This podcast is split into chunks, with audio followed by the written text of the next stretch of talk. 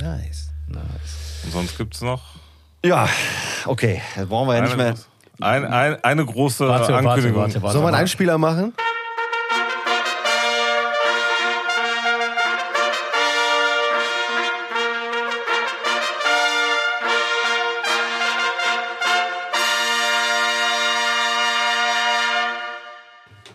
Aber ab jetzt läuft. Also jetzt darfst du äh, nichts Schlimmes mehr sagen. Nichts über deinen Kosenamen. Dann kann ich leider keinen Bezug auf den Namen Stetter nehmen. Weil ich, Nein, mach mal, sag mal. Was, Also, Mitte der 90er. Ging mal das Gerücht rum, dass der Name zustande gekommen ist, ja. weil du damals schon gern in Hecken gepennt hast. ja, ihr lacht darüber. Ich habe das tatsächlich geglaubt. Und du, Der ist doch so der Typ dafür. Ne? ja. Und du quasi derjenige bist, den man immer in der Stadt irgendwo sieht und der irgendwo immer in den Vorgarten ist. Und deswegen, deswegen Städter. Und ich habe das geglaubt. Wahrscheinlich war ich einfach zu naiv und bin irgendeinem, irgendeinem Quatsch Aber ich finde das spannend. Ich glaub, äh, das bis heute. Ehrlich, ich mein, wirklich. das ist die Wahrheit. Das, das ist wirklich kein Witz. Städter. Wie die Stadt geschrieben, also, ne? Ja. Das, das war Ey, so. ohne Scheiß, aber die Story habe ich auch gehört. Kein Campingplatz hier. Wie oft denn noch? Als Maul, du Scheißfotze! Sag mal, kann dieser Typ eigentlich einen normalen Satz sagen? Frank. Contenance.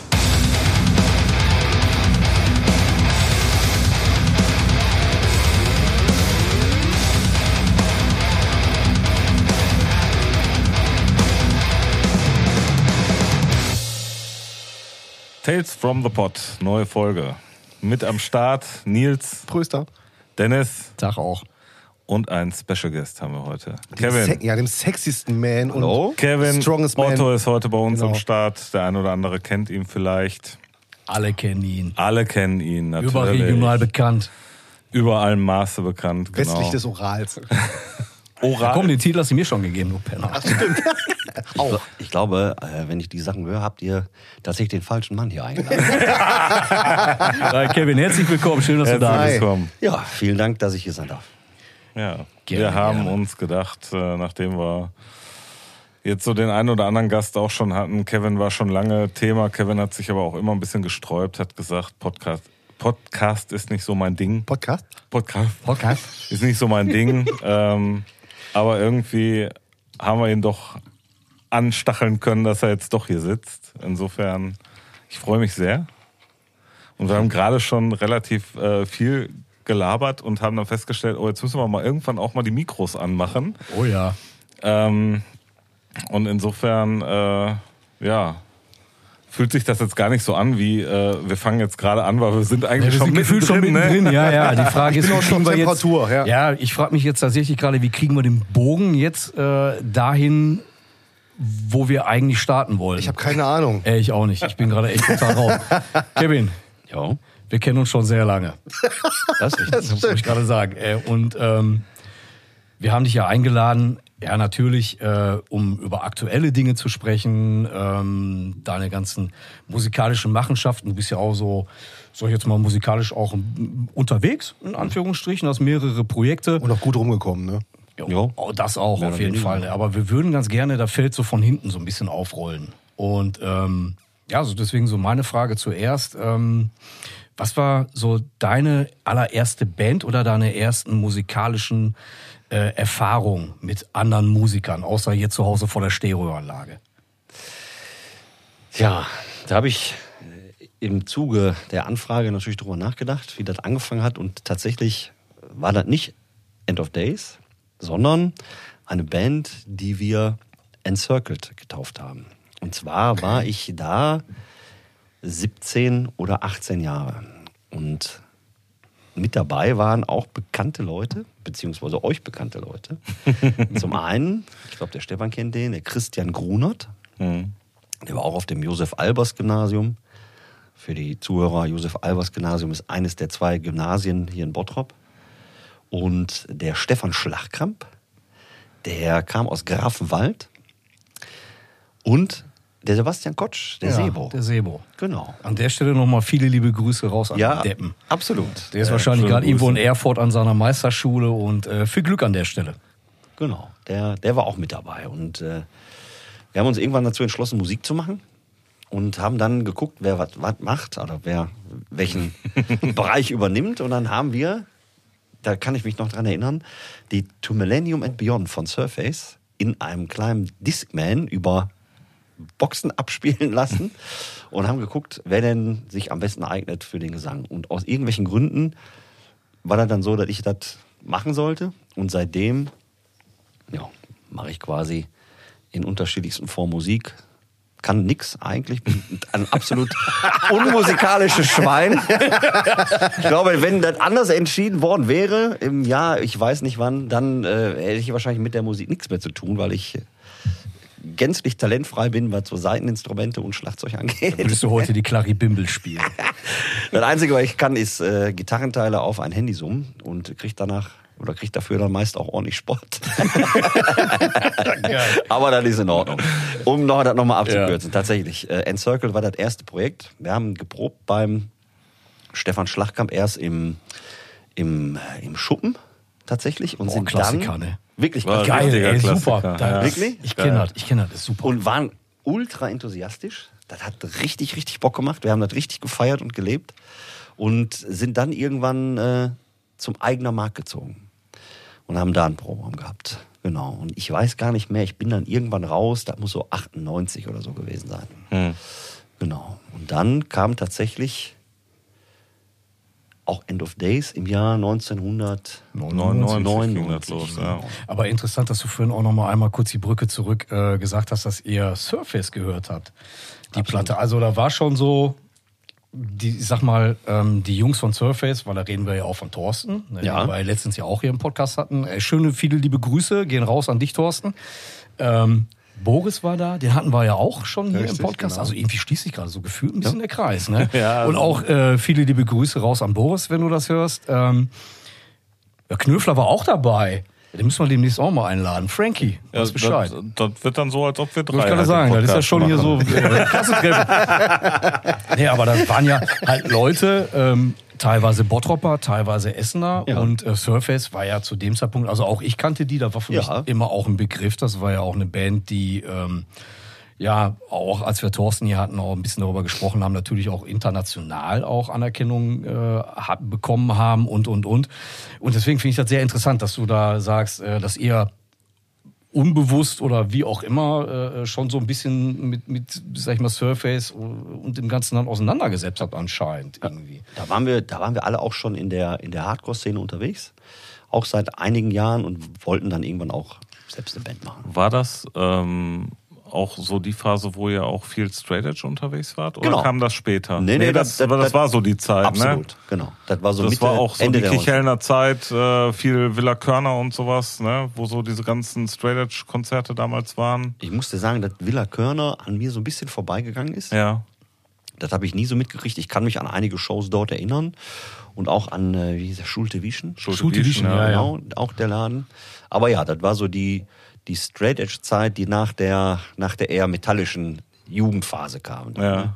Genau. Und ähm, da haben wir relativ schnell sind wir auf Surface gestoßen und sind denen auch tatsächlich zu vielen Konzerten hinterhergefahren. ja, das war ja so ein bisschen das, was der Toddy erzählt hat. Ja, genau, ja, so genau, richtig. genau, Das genau. ist, äh, warst du dann da mit dem, äh, mit dem Kotsch viel äh, auf den Konzerten? Absolut. mit Mit, dem? mit, dem Kotsch, mit dem Gruni, mit dem, mit dem Schlagkamp. Wir waren immer so als Vierer Bagage waren wir unterwegs. ja. Es gibt, glaube ich, auch noch ein altes Foto, das habe ich irgendwann mal beim Kotsch gesehen. Da bist du, der Sebo und ich weiß nicht, wer, wahrscheinlich vielleicht einer von den anderen beiden, irgendwie in Wellheim an der Aula.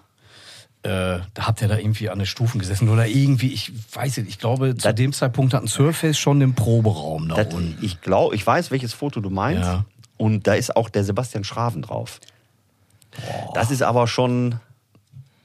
Jo, stimmt, das war wahrscheinlich schon später. später. Ja, da ja, waren, da war auch Thorsten war da auch mit bei und, Ja, und die, die äh, End of Days Jungs. Ja. Ah ja, okay, cool. Das muss schon 2-1, 2-2 gewesen sein. Ja, guck mal, dann bin ich in meiner Timeline tatsächlich total daneben, aber naja, gut.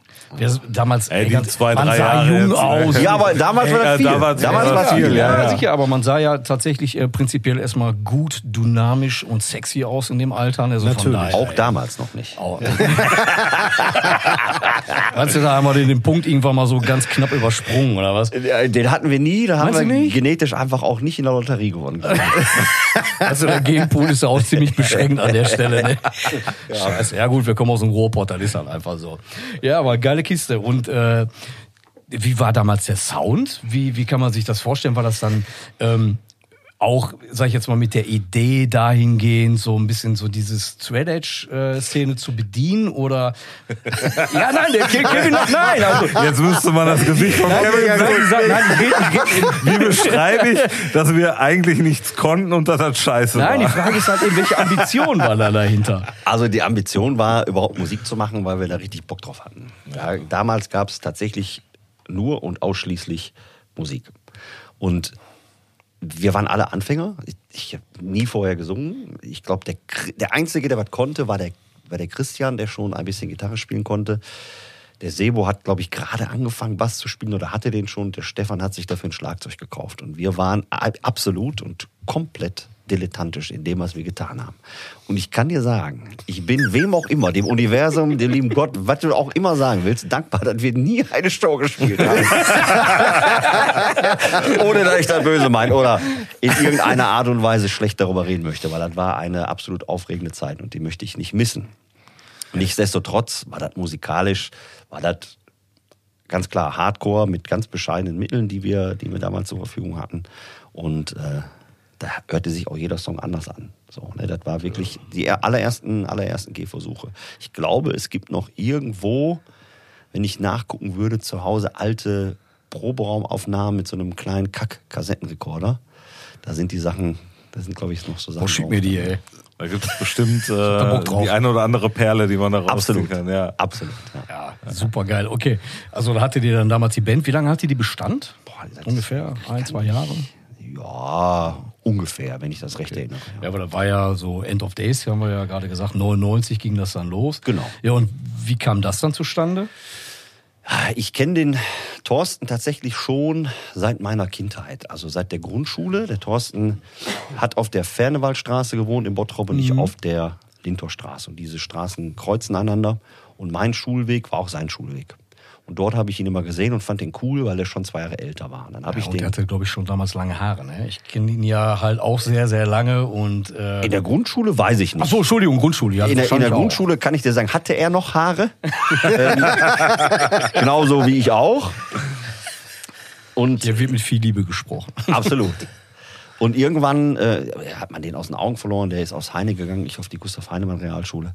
Und dann habe ich den irgendwann, als wir angefangen sind, auf Shows zu gehen, habe ich die wieder getroffen. Und man kannte sich so ein bisschen vom Sehen.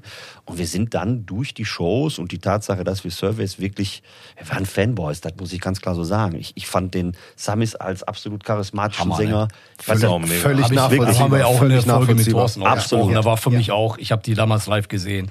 Äh, ich war nie ein großer Straight Edge äh, äh, Fan oder sonstiges. Aber ein geiler Frontmann. Ey, Ja, Surface haben mich immer abgeholt. Wirklich. Ich fand das, fand das super, was die gemacht haben, sowohl inhaltlich als auch musikalisch hat mich das abgeholt. Und wir sind denen hinterhergefahren und da, da ich in Bottrop gewohnt habe zu dem Zeitpunkt, jetzt auch wieder und die Jungs auch, hat man sich irgendwie angenähert und dann sind wir zusammen zu Shows gefahren. Und irgendwann, als es dann soweit war, dass Surface sich aufgelöst haben, haben wir gesagt, lass uns doch im Proberaum gehen.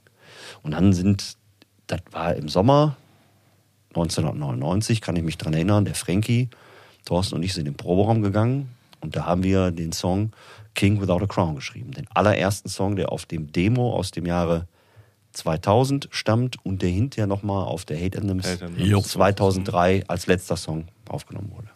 Genau. Und dann nahm das alles seinen Lauf. Ne? Und zu dem Zeitpunkt habe, glaube ich, auch noch das Demo oder Boris mit eingespielt. Ne?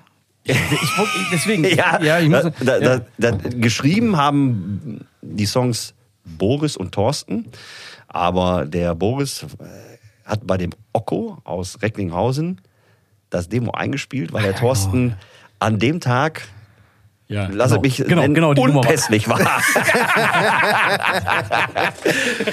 Mehr möchte ich dazu nicht Nein, ey, sagen. mega, mega geil. Ja, ich finde das einfach nur geil. Äh, Weil wie gesagt, so Bottrop, ja, man kennt sich. Ich- Wie gesagt, ich kenne Thorsten ewig, wir beide kennen uns ewig. Ja, äh, ja das, ich finde solche Stories dann immer geil, weil zum einen hat man das äh, äh, ja am Rande so miterlebt, mitbekommen, äh, gehört.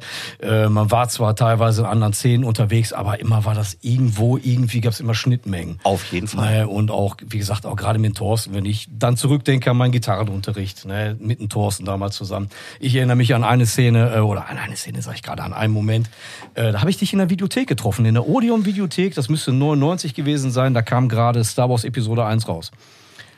Und ich habe zu dir gesagt, oh cool, ich glaube, den Film leih ich mir. Und du hast gesagt, ja, da, damit bin ich durch. Star Wars, das Thema ist für mich erledigt. Das ist Echt? alles scheiße. Ja, klar. Hab ich gesagt? Hast du gesagt. Ich weiß das wie heute. ey. Und dann habe ich nur gedacht so, ja, okay, ich gucke mir den Film trotzdem an.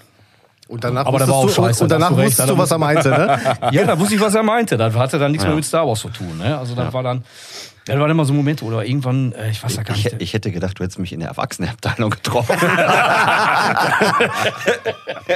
nee, leider nein. Oder Hat schon kurz innegehalten. Scheiße, was ich erzählt wollte er ich jetzt hier? sagen, verdammt, ey. Welchen Film habe ich in der Hand gehabt? Scheiße, was war das hier? Zwei Mann, ein Meter, ey. Das war ein super Streifen, ey.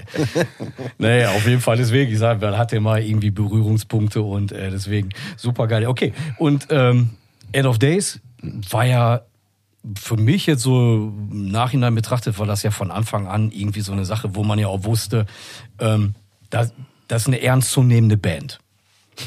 Nein, nein, du, nein, du lachst, du lachst. Aber da war ja schon mit dem Demo, der Demo kam damals raus, habe ich gehört und habe gedacht, oh cool. Ne?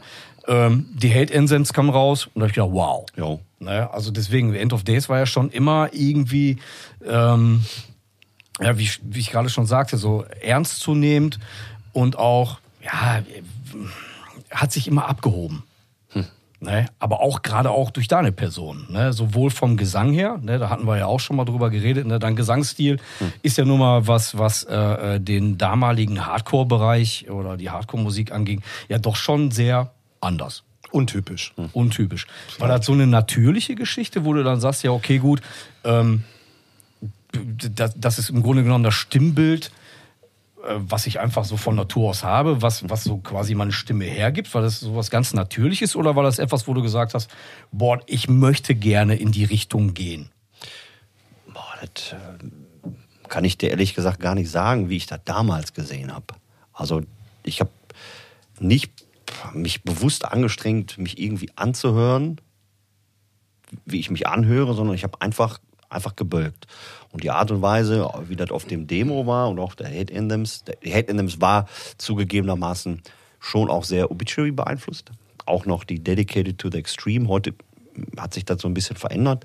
Aber so gerade die ersten Jahre, das habe ich einfach gemacht. Ich fand immer Sänger gut wie den äh, Stefan von Kickback zum Beispiel. Aber meine, meine natürliche Stimmlage, würde ich sagen, ist auch eher in diese Richtung. Es gab eine Phase, da hätte ich mich sehr gerne angehört, wie äh, George Fischer. Äh, aber da muss man ganz ehrlich sagen, das Dafür bist du zu dünn. Dafür bin ich zu schlecht, Und zu wenig du, Hals. Du, Du ja, hast du zu wenig Hals. wenig Hals, dafür. bist du zu dünn, Kevin. zu, zu Du wenig. brauchst mehr Bauch und mehr Hals. Dann passt das schon. Das weiß ich nicht, ob ich, äh, ob das damit mit zu tun hat mit dem, wie sagt man, äh, Resonanzkörper oder so. Keine Ahnung. Da äh, gab man eine Zeit, da hatte ich so ein paar Sänger, die ich richtig gut fand, da wollte ich mich so anhören. Das hat sich aber immer, wenn ich das probiert habe, absolut künstlich und gepresst angehört. Und ich glaube daran, dass man sich, egal in welcher Form, immer gut verbessern kann, gesanglich zum Beispiel, aber dass man so eine, eine, natürliche Stimmfrequenz hat, in der man sich gut verbessern nur offen kann. sein musst, sich dahin zu bewegen. Ne? Genau. Ja. Und, ja. und manchmal ist der Wunsch zu sagen, ich möchte mich so und so anhören, einfach Quatsch, weil die Sänger gibt schon und entweder hörst du dich an, wie du dich anhörst und wirst darin gut oder aber du lässt es sein. Also das kann ich nur für mich sagen. Und am Ende ist die Stimme ja auch irgendwo ein Trademark. Ne? Also wenn ich mir den Chris anhöre, auch da mal schöne Grüße. Äh, der hat ja jo. auch immer seine völlig, völlig eigene äh, Stimme gehabt. So manche sind damit zurechtgekommen, manche gar nicht. Von Kopicke. Und Ja, ja, ja, gerade auf jeden den Fall. Chris Ne? Ja, auf ja. jeden Fall. Und äh, du hast halt immer so ein paar dabei gehabt, die sich halt ein bisschen unterschieden haben von dem Rest. Aber du hast auch äh, lange Zeit später Probleme gehabt mit deiner Stimme Absolut. immer wieder. Ne? Also Absolut. mit Logopädie, damit du das in den Griff kriegst und so weiter. Ja. Hast du äh, im Laufe der Zeit deine, dein Gesang ähm, verändern müssen oder hast du den verändert, weil du Bock darauf hattest? Also war das eher eine, du hast ja eben gesagt, dass du heute anders singst als früher. Ähm, ist das eher eine Thematik, die bedingt ist durch geht nicht mehr oder weil du Bock hattest, die stilistisch zu ändern? Weil du hast ja auch die Sprache gewechselt. Unter anderem. Was für mich leider immer noch ein Dorn im Auge ist, aber das äh, haben wir, ja, da haben wir ja schon mal drüber geredet. Das ist eine gute Frage. Ehrlich gesagt, glaube ich, ist das so ein bisschen natürlich gewachsen, dass die Stimme sich, dass sie variantenreicher wird, dass sie aggressiver wird oder wie auch immer. Ähm, tatsächlich war ich die ersten End of Days Jahre sehr stark Obituary beeinflusst. Da kennen Sie zwar schon seit meiner, meinen frühen Teenagerjahren, aber insbesondere der Herr Knöfler hat mich mit damals der World Demise angefüttert und da war ich so verknallt in Obituary, äh, dass da sehr viel abgefärbt ist. Das Das ist ja auch extrem sexy. äh, hör- hörst du Ja, auch er ist oft. einfach, äh, man singt's vor, ist aber auch Genau. arschgeil. Ja, also insbesondere Cause of Death, finde ich, hat John Tardy dann Meisterwerk auch stimmig abgeliefert. Ja, absolut. Aber im Gegensatz zu, zu äh, John Tardy finde ich, äh, man kann jetzt vielleicht das Stimmbild auf eine gewisse Art und Weise vergleichen, aber ich fand aber die Phrasierung, die du immer gemacht hast, also das war tatsächlich gänzlich anders. Ja, stimmt. Naja, also von daher, ich fand, und das war so, so, ja, so mein Empfinden, ich fand es immer ein bisschen unfair. Naja, wenn Leute gesagt haben, so, ja, aber der singt wie John Tardy. Wo ich dann gesagt habe, Ja, Alter, unfair und einfach. versuch's- ja, versuch's das ist so einfach. einfach. Ich, Ja, ja, ja. Ne? Und ich war dann immer der, der gesagt hat, ja, mag sein, dass das Stimmbild tatsächlich dann an einigen Stellen vielleicht auch so klingen mag. Ne? Aber die Art der Phrasierung, die Art, ähm, wie du mit Gitarrenmelodien umgehst und so weiter, das hat ja tatsächlich nichts mit John Tardy zu tun. Klar, beeinflusst ist, ja, ist ja normal, ey, ganz ehrlich, wenn ich jetzt als Gitarrist sagen würde, ey, Ne, ich bin nicht beeinflusst worden von irgendwelchen anderen Gitarristen, dann würde ich lügen, das ist ja normal. Ne, aber ich fand dann immer trotzdem, dass einige Leute dann, wie gesagt, diese Vergleiche mal gezogen haben und ich fand das auch, auch nicht wirklich cool. Ich glaube, auf der Dedicated, da war da damals auch so ein Aufkleber drauf, ne? Als die Release wurde, irgendwie bla, irgendwie eine Mischung aus Obituary und ich war, und da war Stimmt, ich, irgendwas stand da. ja, da ich war persönlich fand das so Also ein in bisschen... dem Fall schon echt unglückliche Aufkleber dann auch, ne? ich, also, ich fand zum Kotzen, Ja. muss ich dazu sagen, weil Ja, ich das find, war so äh, wie bei meiner ähm, David Hasselhoff Platte mit dem Top-Hit nah drauf. genau, genau. Mit dem Smash It. Äh, ich Genau, habe schon wieder so- vergessen. so und so Ja, ein komm, aber das so ein stimmt dir der Aufkleber. Wahn Smash It, komm. Ja, das war aber leider der einzige Hit da drauf. doch egal. Ja. Ist doch egal. Aber wie gesagt, ich fand's. aber so ein. Aufkleber war da auch damals Ja, auf der stimmt. Platte drauf, Ja. kann mich auch noch dran Deswegen, erinnern. ich fand's sehr unpassend und äh, einfach, ja, wie gesagt, ich fand bei dir gerade auch ähm, zu End of Days Zeiten, als ich da noch mitgespielt habe, fand ich das immer sehr cool, ähm, wie du dann an den Gitarren im Grunde genommen gearbeitet hast. Ich fand immer, du hast dich an die Gitarren abgearbeitet als Sänger. Naja, und da habe ich immer sehr bewundert. Das mache ich bis heute auch. Und auch bei Optimist ist das dann, ja, nein, also wenn ich Optimist höre, dann denke ich dann auch so, ja, der Kevin hört zu. Ne, Im Gegensatz zu anderen Sängern. Ich finde immer, es gibt halt eben Leute, die haben ihr Standardrepertoire an dem, was sie rausfeuern. Gesanglich. ne? Ja, du hast Max aber auch, Cavalera. Ja, genau. Du Beste hast aber auch Beispiel. den Unterschied, dass du Sänger hast, die sich sehr in der Rhythmusfraktion halt ähm, bewegen. Ja. Und du hast halt, wie gesagt, auch Leute, die sich halt auch genauso an anderen Instrumentierungen halt äh, abarbeiten, wie du sagst. Ja. Und das, und das ist ein ganz krasser Unterschied. Also Max Cavalera ist so ein totaler Rhythmussänger, Staccato Boy. der halt auch nur einen Rhythmus hat. Ja. Ne? Und, ähm, und das ist halt genau das, was, äh, was du auch meinst, bei Kevin wahrscheinlich, dass Mhm. du halt auch dann diese, ähm, diese Bewegung halt hast in der, in der Stimme, die dann halt auch passend Ja. zu Gitarrenlinien halt sind. Das ist halt ein bisschen was anderes. Deswegen, ne? wie siehst du das? Ich glaub, der Kevin, also wenn ich den Kevin gerade bei eurer Diskussion gesehen der habe, denkt sich, ich will jetzt einfach mal sagen, bescheuert. was labern die für eine Scheiße, da habe ich mir noch nie Gedanken aber- drüber ja, aber gemacht. Wie, wie, wie, wonach gehst du, wenn äh, jetzt Optimist einen Song schreibt? Also beziehungsweise die Band. Äh, Sascha schmeißt was rein oder Frank wirft was rein oder Micha wirft was rein. Ähm, du hörst dir das an. Wie arbeitest du damit? Also erstens gehe ich immer raus, weil ich das scheiße finde. Nein, Quatsch. Also, ich würde jetzt gerne sagen, ich habe da eine Strategie, wie ich das sehr dezidiert und logisch abarbeite. Das habe ich aber nicht. Also intuitiv arbeitest Ich mache du damit. das wirklich intuitiv und ich hatte da äh, eine lange Diskussion mit einem von mir geschätzten Musiker, dem Marco Di Bartolo. Ach so, ja. Wenn ich zum Beispiel Riffs höre, dann habe ich auch immer Farben im Kopf. Und ich höre das und mir kommen direkt Paraphrasierungen in den Schädel. Und dann versuche ich das mit Worten aufzufüllen. Jetzt ist das so, dass wir manchmal mit Optimist die Diskussion haben, hm, ist das zu sehr an den Gitarren angelegt. Aber ich habe, wenn ich einen Riff höre, kommt meistens relativ schnell eine Gesangslinie. Darauf versuche ich aufzubauen. Und wenn man merkt dann beim, beim Hören, oh, das singt gegen oder macht es kaputt oder betont zu sehr die Gitarren, dann verändere ich das. Aber meistens tatsächlich Riff hören, alles klar, ich habe eine, eine Stimmung, eine Farbe dazu und dann kommt auch zeitgleich tatsächlich so ein Fragment an, wie würde ich das singen und ganz zum Schluss kommt erst der Text. Und manchmal ist die Schwierigkeit, wenn du eine Struktur im Kopf hast, Den Text die auf ganze Zeit die Leberwurst Struktur zu kriegen, genau. Und dann ist man in so einer Schleife drin, dass man meint, man muss unbedingt den Text in diese Struktur zu kriegen. Ja, da muss ja, man gut, manchmal okay. noch mal umdenken. Das hat alles Vor- und Nachteile. Aber ich gehe, da weiß ich auch nicht, welche Hälfte da meines Gehirns arbeitet. Das kommt relativ natürlich und ich gehe da unverkopft dran, sondern das kommt tatsächlich, wie es kommt dann. Also du hast dann ja einfach irgendwie ein, zwei Wörter, die du nur verwendest, um da dementsprechend einfach ein bisschen nur deine Stimmung mal rein, Stimme und Genau. Stimmung reinzubringen. Wenn, das habe ich ja schon, das habe ich ja schon oft genug erlebt, Genau. auch bei Konzerten oder bei Proben damals, wenn ich mit dabei war und äh, du noch keinen Text hattest und dann halt irgendwie was auch immer, Leberwurst, Butterbrot oder sonstige Wörter Manchmal sind es tatsächlich auch nur Lautierungen, Ja. so dass ich da ein Gefühl für kriege und wenn ich das Gefühl habe, dann kann ich, kann ich dazu Worte schreiben. Ja. Und dann, genau, kommt das raus, was dabei rauskommt. Das ist bei Optimist ein bisschen anders als bei End of Days. Aber in der Regel habe ich immer so gearbeitet. Ich habe, manchmal habe ich tatsächlich schon ein Thema, das ich dann aufgreife. Also oftmals sind schon irgendwelche thematischen Konstrukte dann da und dann versuche ich das halt sinnmäßig zu füllen. Ne? Ist bei dir ein Songtitel erst da oder kommt der zum Schluss? Oder ist das unterschiedlich? Weil du, du hast ja auch unheimlich viele äh, Sänger, die dann anfangen zu schreiben und die hören den Song instrumental und auf einmal ist so ein Songtitel dann da und Oder ein darauf Songthema meinst oder ein du? Songthema und äh, der kleidet sich dann so aus. Manchmal habe ich einen Titel, Ja, manchmal habe ich erst einen Text, dann den Titel. ja, okay. Aber da würde ich nachher noch mal ganz gerne drauf eingehen. Ähm, auch gerade was, was ähm, die Art oder die Inhalte von Texten angeht. Also ich finde, da gibt's auch ganz klare ähm, Unterschiede. Damals End of Days, heute Optimist. Ähm, aber noch mal einmal zurück zu End of Days. Also wie gesagt, wir schreiben das Jahr 99. Ihr hattet alle... Mit Zahnklammer noch übrigens ja, und genau, Brille. mit- Und ja, ja, Schnellfickerhose. Brille, mega geil, mega geil. Herrlich. Ähm, ja, Zahnklammer, äh, dicke Brille, dicke Eier, alles geil.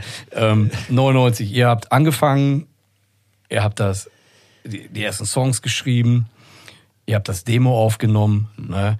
Ähm, wie hat es sich denn für dich dann damals angefühlt? Kannst du dich noch daran zurückerinnern? Weil, wie gesagt, du hast ja gesagt, ne, die erste Band, ja, jetzt ohne da, äh, äh, dass das böse klingt, aber die war halt eben jetzt vielleicht nicht so. War zum Erproben, zum Herausfinden, was Ja, genau, richtig. aber jetzt hast du. die Zeit genießen, Spaß haben das war und richtig aber gut. nichts Ja. auf der Kette kriegen. Ja, wir, und wir haben das schon auch ernst genommen. Wir haben auch wirklich zweimal die Woche geprobt. Das war Ja. uns schon total wichtig. Wir waren einfach, ich auch kann da für mich sprechen nur, wir waren musikalisch einfach noch nicht so reif, dass man sagen könnte, wir schreiben jetzt richtig, äh, wir schreiben jetzt Songs oder wir wissen, wie wir an Konzerte kommen oder wie wir jetzt eine Band aufziehen.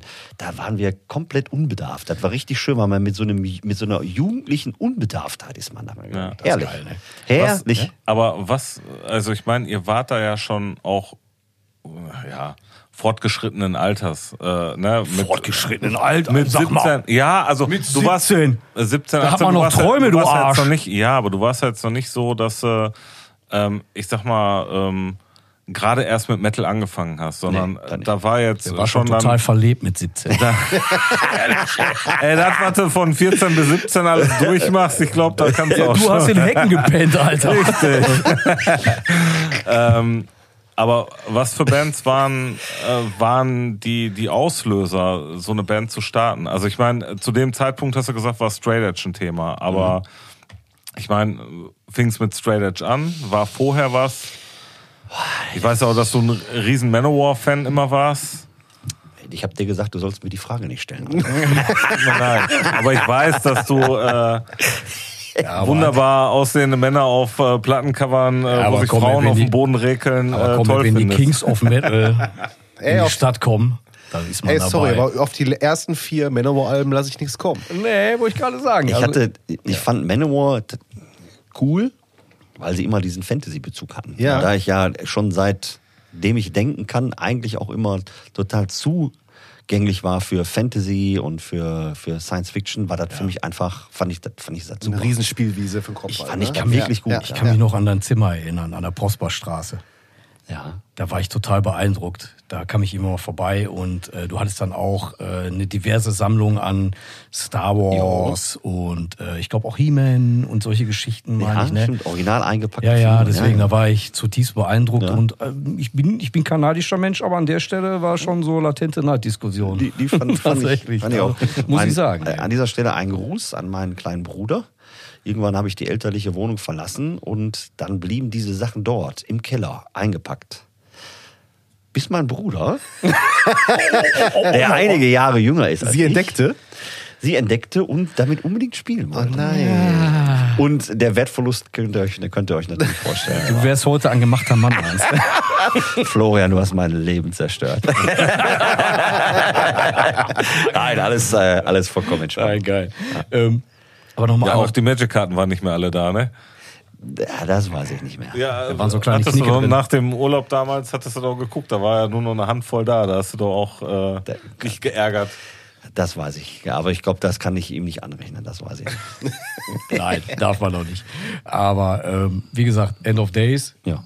Und auf einmal spielst du in einer, einer Band Ja. mit Leuten, bei denen du vorher quasi in der, ich sag mal, in der ersten Reihe gestanden hast. Ja. Ne, mit äh, schon zum damaligen Zeitpunkt ähm, versierten Musikern, Ja. die auch äh, mit ihrer Band internationale Erfahrungen gesammelt haben, die wissen, wie, ähm, ja, sag ich mal, eine Band funktioniert oder eine funktionieren kann, die wissen, wie ähm, Songs geschrieben werden müssen, um, ähm, ja, oder sagen wir mal so, dass sie halt eben gut klingen, so wie man sich die vorstellt. Die haben eine Idee und dann kommst du Ja. als Rookie. Absolut. Ne? Wie, wie muss ich mir da vorstellen? Warst du dann eher so der Typ, der dann gesagt hat, boah, ich äh, versuche jetzt eher aus der zweiten Reihe ähm, mich da so durch, keine Ahnung, irgendwie reinzubringen? Oder warst du halt der Typ, der gesagt hat, ey Thorsten, da trifft es scheiße? Oder ich mach das einfach jetzt. Äh, Erstens äh, waren die ja damals noch ein paar Jahre älter und hatten eben diese Erfahrung auf dem Buckel. Ich war natürlich, habe mich natürlich geschmeichelt gefühlt, dass, die, Ja, klar. ich mit denen Musik machen kann. Das muss ich ganz klar so sagen. Und äh, ich fand das schon geil. Also ich fand das cool. Ich habe das als Chance gesehen. War da sehr dankbar dafür, dass ich das mitmachen kann.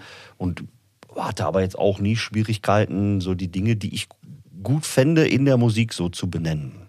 So. Und äh, habe natürlich absolut von den Erfahrungen, auch von dem damals äh, von Boris, als er noch dabei war, und auch von Sven Pust, dazu profitieren. Also die haben mich tatsächlich richtig mitgezogen. so, cool. ne? da, Ja. da war ich, ja, da habe ich einfach Glück gehabt. Ne? So, wenn Wie da, lange, wenn, wie lange hat das gedauert, bis ihr euch ähm, gefunden habt in der Konstellation? Das ging ging relativ- das relativ schnell Ja. oder hat das äh, gedauert, bis ihr euch da connected hattet? Ne, Frankie und, und War ja meine Wenigkeit, ja. hatten eh viel miteinander zu tun. Wir sind dann im Proberaum, das hat gepasst. Und relativ zeitnah sind dann der Sven und der Boris dazugekommen und später halt für den, für den Boris den, der Kai. Der Kai. Der Kai, genau. Das war auf jeden Fall, sagen wir mal, für meine musikalische Entwicklung oder Werdegang war das natürlich Gold wert, die Jungs da auch zu kennenzulernen. Und Was, was ich fast vergessen habe, was total wichtig war, so ein bisschen auch Bühnenhemmung zu nehmen. weil Ich kann, ich kann mich erinnern, wir haben die erste, die erste Show im Jahr 2020 gespielt, 20.02.2000 im Julius Leberhaus oben krass. mit damals großen Bands wie zum Beispiel äh, Rikers haben wir geheadlined, dann Crawlspace, Full Court Press, die in Belgien wirklich einiges abgeräumt haben und auch hier Kannte im Pott. man, ja. Ja. Ja, ja, ja. Dann glaube ich Sell the Score und ich meine Copykill und dann haben wir gespielt. Und ihr könnt euch nicht vorstellen, das war schlimmer als vor einem Boxkampf. Ich habe gedacht, ich, ich fall einfach in all meine Atome auseinander. ich war super aufgeregt, die Jungs relativ routiniert und ich habe gedacht, du kannst dir da nicht anmerken lassen. aber wie geil ist das? Ich, ich wollte am liebsten in mich ins Auto setzen und äh, nach Hause fahren. Und dann Das ist so geil, es geht los. Und dann, wie bei den Simpsons die Hecke, weißt du? Und Und weg ist er. todesaufgeregt, aber sobald wir dann angefangen haben zu spielen, war dann, ist bei mir immer ein Vorhang gefallen. Ich wollte gerade sagen, da geht, sofort, ne? Genau. Scheuklappen gehen zu, ne? Und los geht's, ne? Genau, dann ging's Ja. los und dann habe ich gemerkt, dass ich ja, ein gewisses Talent will ich nicht sagen, aber ich war dann in so einem Modus wie im Sparring oder aber das habe ich nicht so viele gemacht, aber bei einem bei einem Boxkampf, wo dann wo, wo du eigentlich nur einen Weg hast, entweder hörst du auf oder du gibst Vollgas. du ziehst durch, ne? Ja. War dann immer Vollgas so. Und Also ich würde das trotzdem als Talent bezeichnen. Also ganz Ja, ehrlich, absolut. also ich persönlich, ähm, ich habe Respekt vor jedem tatsächlich, der sich auf eine Bühne begibt. Ja. Ne, Das ist ja mal das, was ich auch immer äh, sage, wenn, wenn, keine Ahnung, man ist auf einem Konzert und da spielt da irgendwie eine Band, die vielleicht musikalisch jetzt nicht mal eine Baustelle ist, aber ich finde es trotzdem immer geil und respektabel, wenn Leute sich auf eine Bühne stellen, um dann das zu präsentieren, was sie sich erarbeitet haben. Ne? Da habe ich immer höchsten Respekt vor. Und ähm, und gerade auch auf deine Person. Also als ich End of Days das erste Mal live gesehen habe, ich kann das nicht mehr sagen, wann das war. Das muss auch Anfang 2000er gewesen sein, Schlag mich tot. Ich kann mich daran erinnern, ich äh, war damals mit, glaube ich, mit Marcel Schulz. Der, ihr habt ja auch, glaube ich, zusammen Abi gemacht, Marcel und du. Ne? Ja, genau.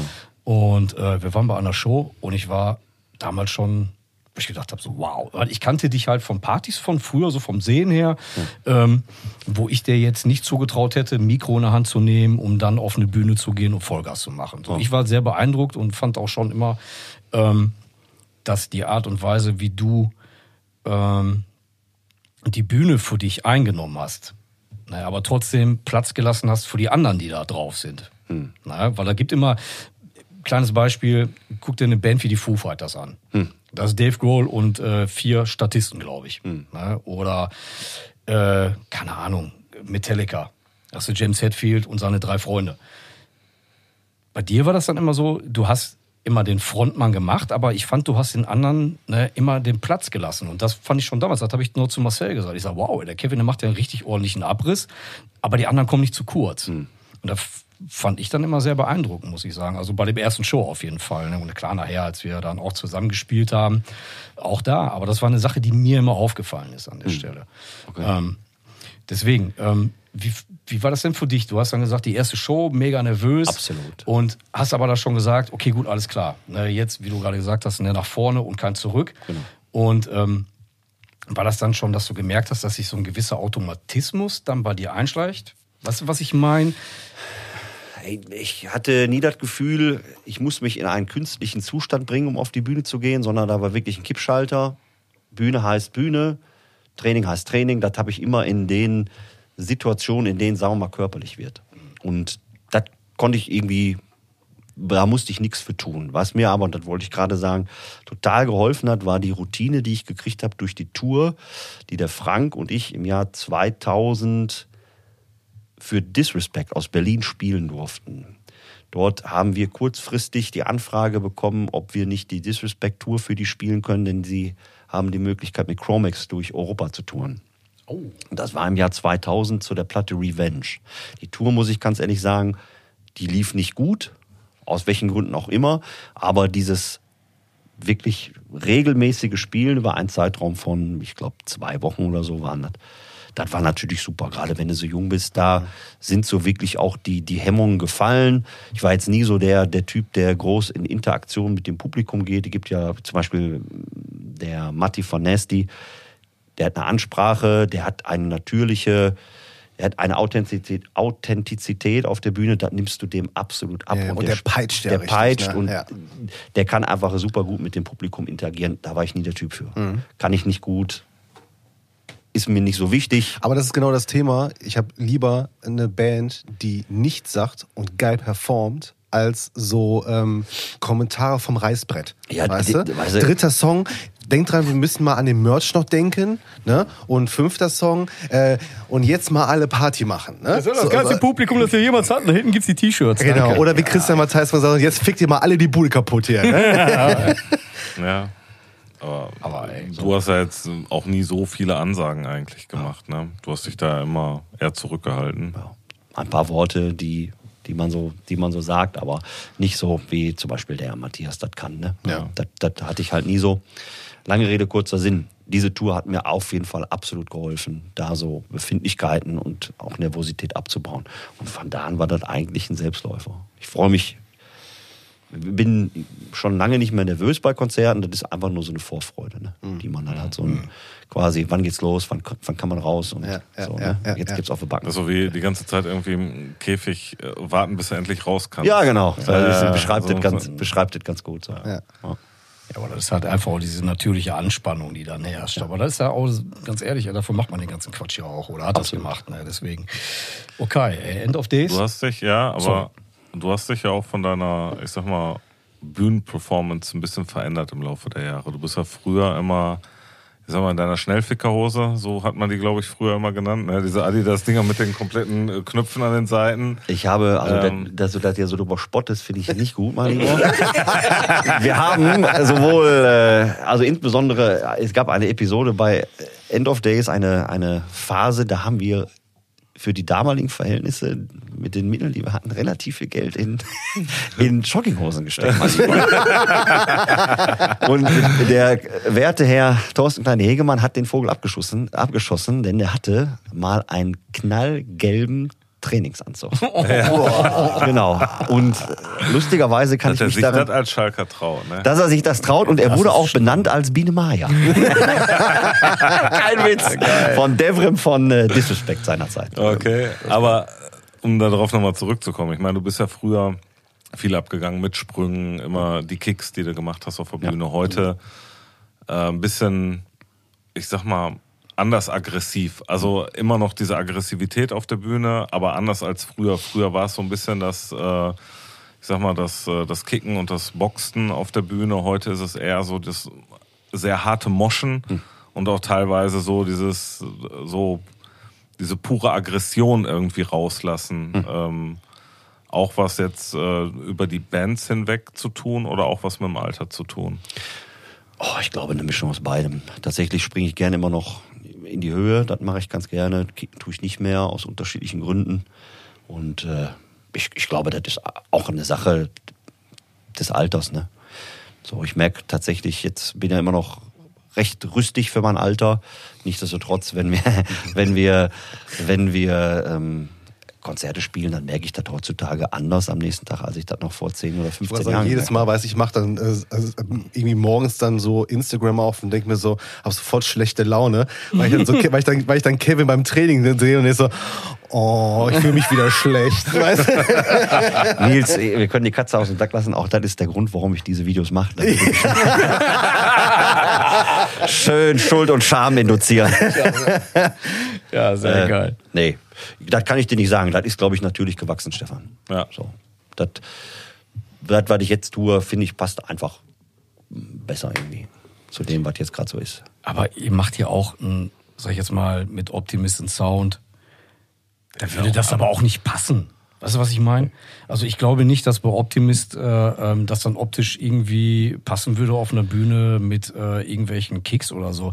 Ich finde da, wenn, wenn du bei Optimist ähm, auf der Bühne bist, deine Körperspannung ist eine andere. Weißt du, was ich meine? Also bei, bei äh, End of Days war das mehr, ja, wie soll ich das sagen, Athletik, ne?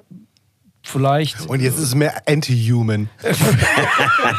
Nein, jetzt ist das mehr, ich finde, so äh, mehr Wut, oder wie ich dazu sagen könnte. Ja, also man merkt so aggressiver, dann, ja, ja, man meine ich merkt ja. deine Mhm. Körperspannung ist anders. Ich habe letztens noch deswegen äh, auf Vorbereitung auch zu dieser Folge habe ich dann mal ein bisschen bei YouTube mal durchgeguckt, habe mir nochmal eure Videos angeschaut, äh, habe nochmal ein paar Live-Performances äh, mir dann angeguckt und habe gedacht so, ja, ganz klarer Unterschied zu End of Days, ganz klarer Unterschied zu den Kevin von 10 oder vor 15 Jahren. Hm. Aber in der Intensität nicht geringer. Ja, das, das meinte ich damit auch Nee, überhaupt nein, nicht. das ja. glaube ich auch nicht, dass du das meinst, aber das könnte halt eben verkehrt aufgefasst werden, ne, wenn man das so. Äh, Ich glaube, kann das sein, am. Ende, dass es genauso eine intuitive Geschichte ist wie mit den anderen Dingen einfach? Absolut. Ich bin, Ja. ich muss berufsbedingt natürlich nachdenken. Und ich glaube, dass das gut ist, dass Nils, hör zu. man über die Dinge, die man, Es gibt Menschen, die müssen nachdenken im Beruf. Ja. die, die man tut oder sagt, nachdenken muss. Manche Dinge fließen einfach so. Ne? Auch wenn sich das so ein bisschen spirituell angehaucht äh, anhört. Äh, aber das kommt einfach, wie kommt da. Ich mache mir da keine Gedanken drum, wie was aussieht oder was ich jetzt machen soll. Die Jungs spielen den Song und ich darf dabei sein und mache das, was ich zu machen habe. Ja, So. ja, und ja. mehr ist das ehrlich gesagt nicht. Ne? So. Ja gut, aber ist ja auch als Optimist äh, äh, so die Band. Auch da merkt man, dass es so, wenn man sich das anschaut oder auch die Songs hört, also auch absolut Einheit, genau wie bei End of Days. Ne? Und ähm, ja, aber das ist tatsächlich auch klar vom Sound her anders. Ne? Von, natürlich sind da andere Personen mit an Bord und, und, und, und, und, gar keine Frage. Aber wenn du jetzt mal, wie gesagt, zurückguckst, End of Days, dann gab es dann Line-Up-Wechsel, dann war der Kai dann dabei, ähm, Sven war da, war da länger auch noch mit dabei und äh, wie gesagt, Frankie sowieso als Konstante, Thorsten. Und ähm, dann ging es halt, sag ich jetzt mal, zeitlich in Richtung Hate M-Sims. Genau. Wie, wie, wie war die Zeit für dich, wenn du daran zurückdenkst? Ah, ich glaube, wenn man retrospektiv guckt, dann macht das Gehirn manchmal einen Knoten und man sieht Dinge besser, als sie waren. Romantisiert. Romantisiert, genau. Mhm. Idealisiert vielleicht auch. Ich kann dir sagen, dass die Zeit um Hate Anthems herum eine der schönsten in meinem Leben war. Das hatte auch mit der Hate Anthems zu tun, aber äh, auch noch mit, mit, mit anderen Faktoren. Ich erinnere mich sehr, sehr gerne an die Zeit zurück. Mhm. Und rein, rein von einer musikalischen Perspektive. Wir hatten zwischen 2001, 2, 3 hatten wir mit End of Days einen richtigen Hänger. Wir sind mit dem Demo, das ging dann ganz gut ab, haben viele Konzerte, oder in Anführungsstrichen viele Konzerte gespielt.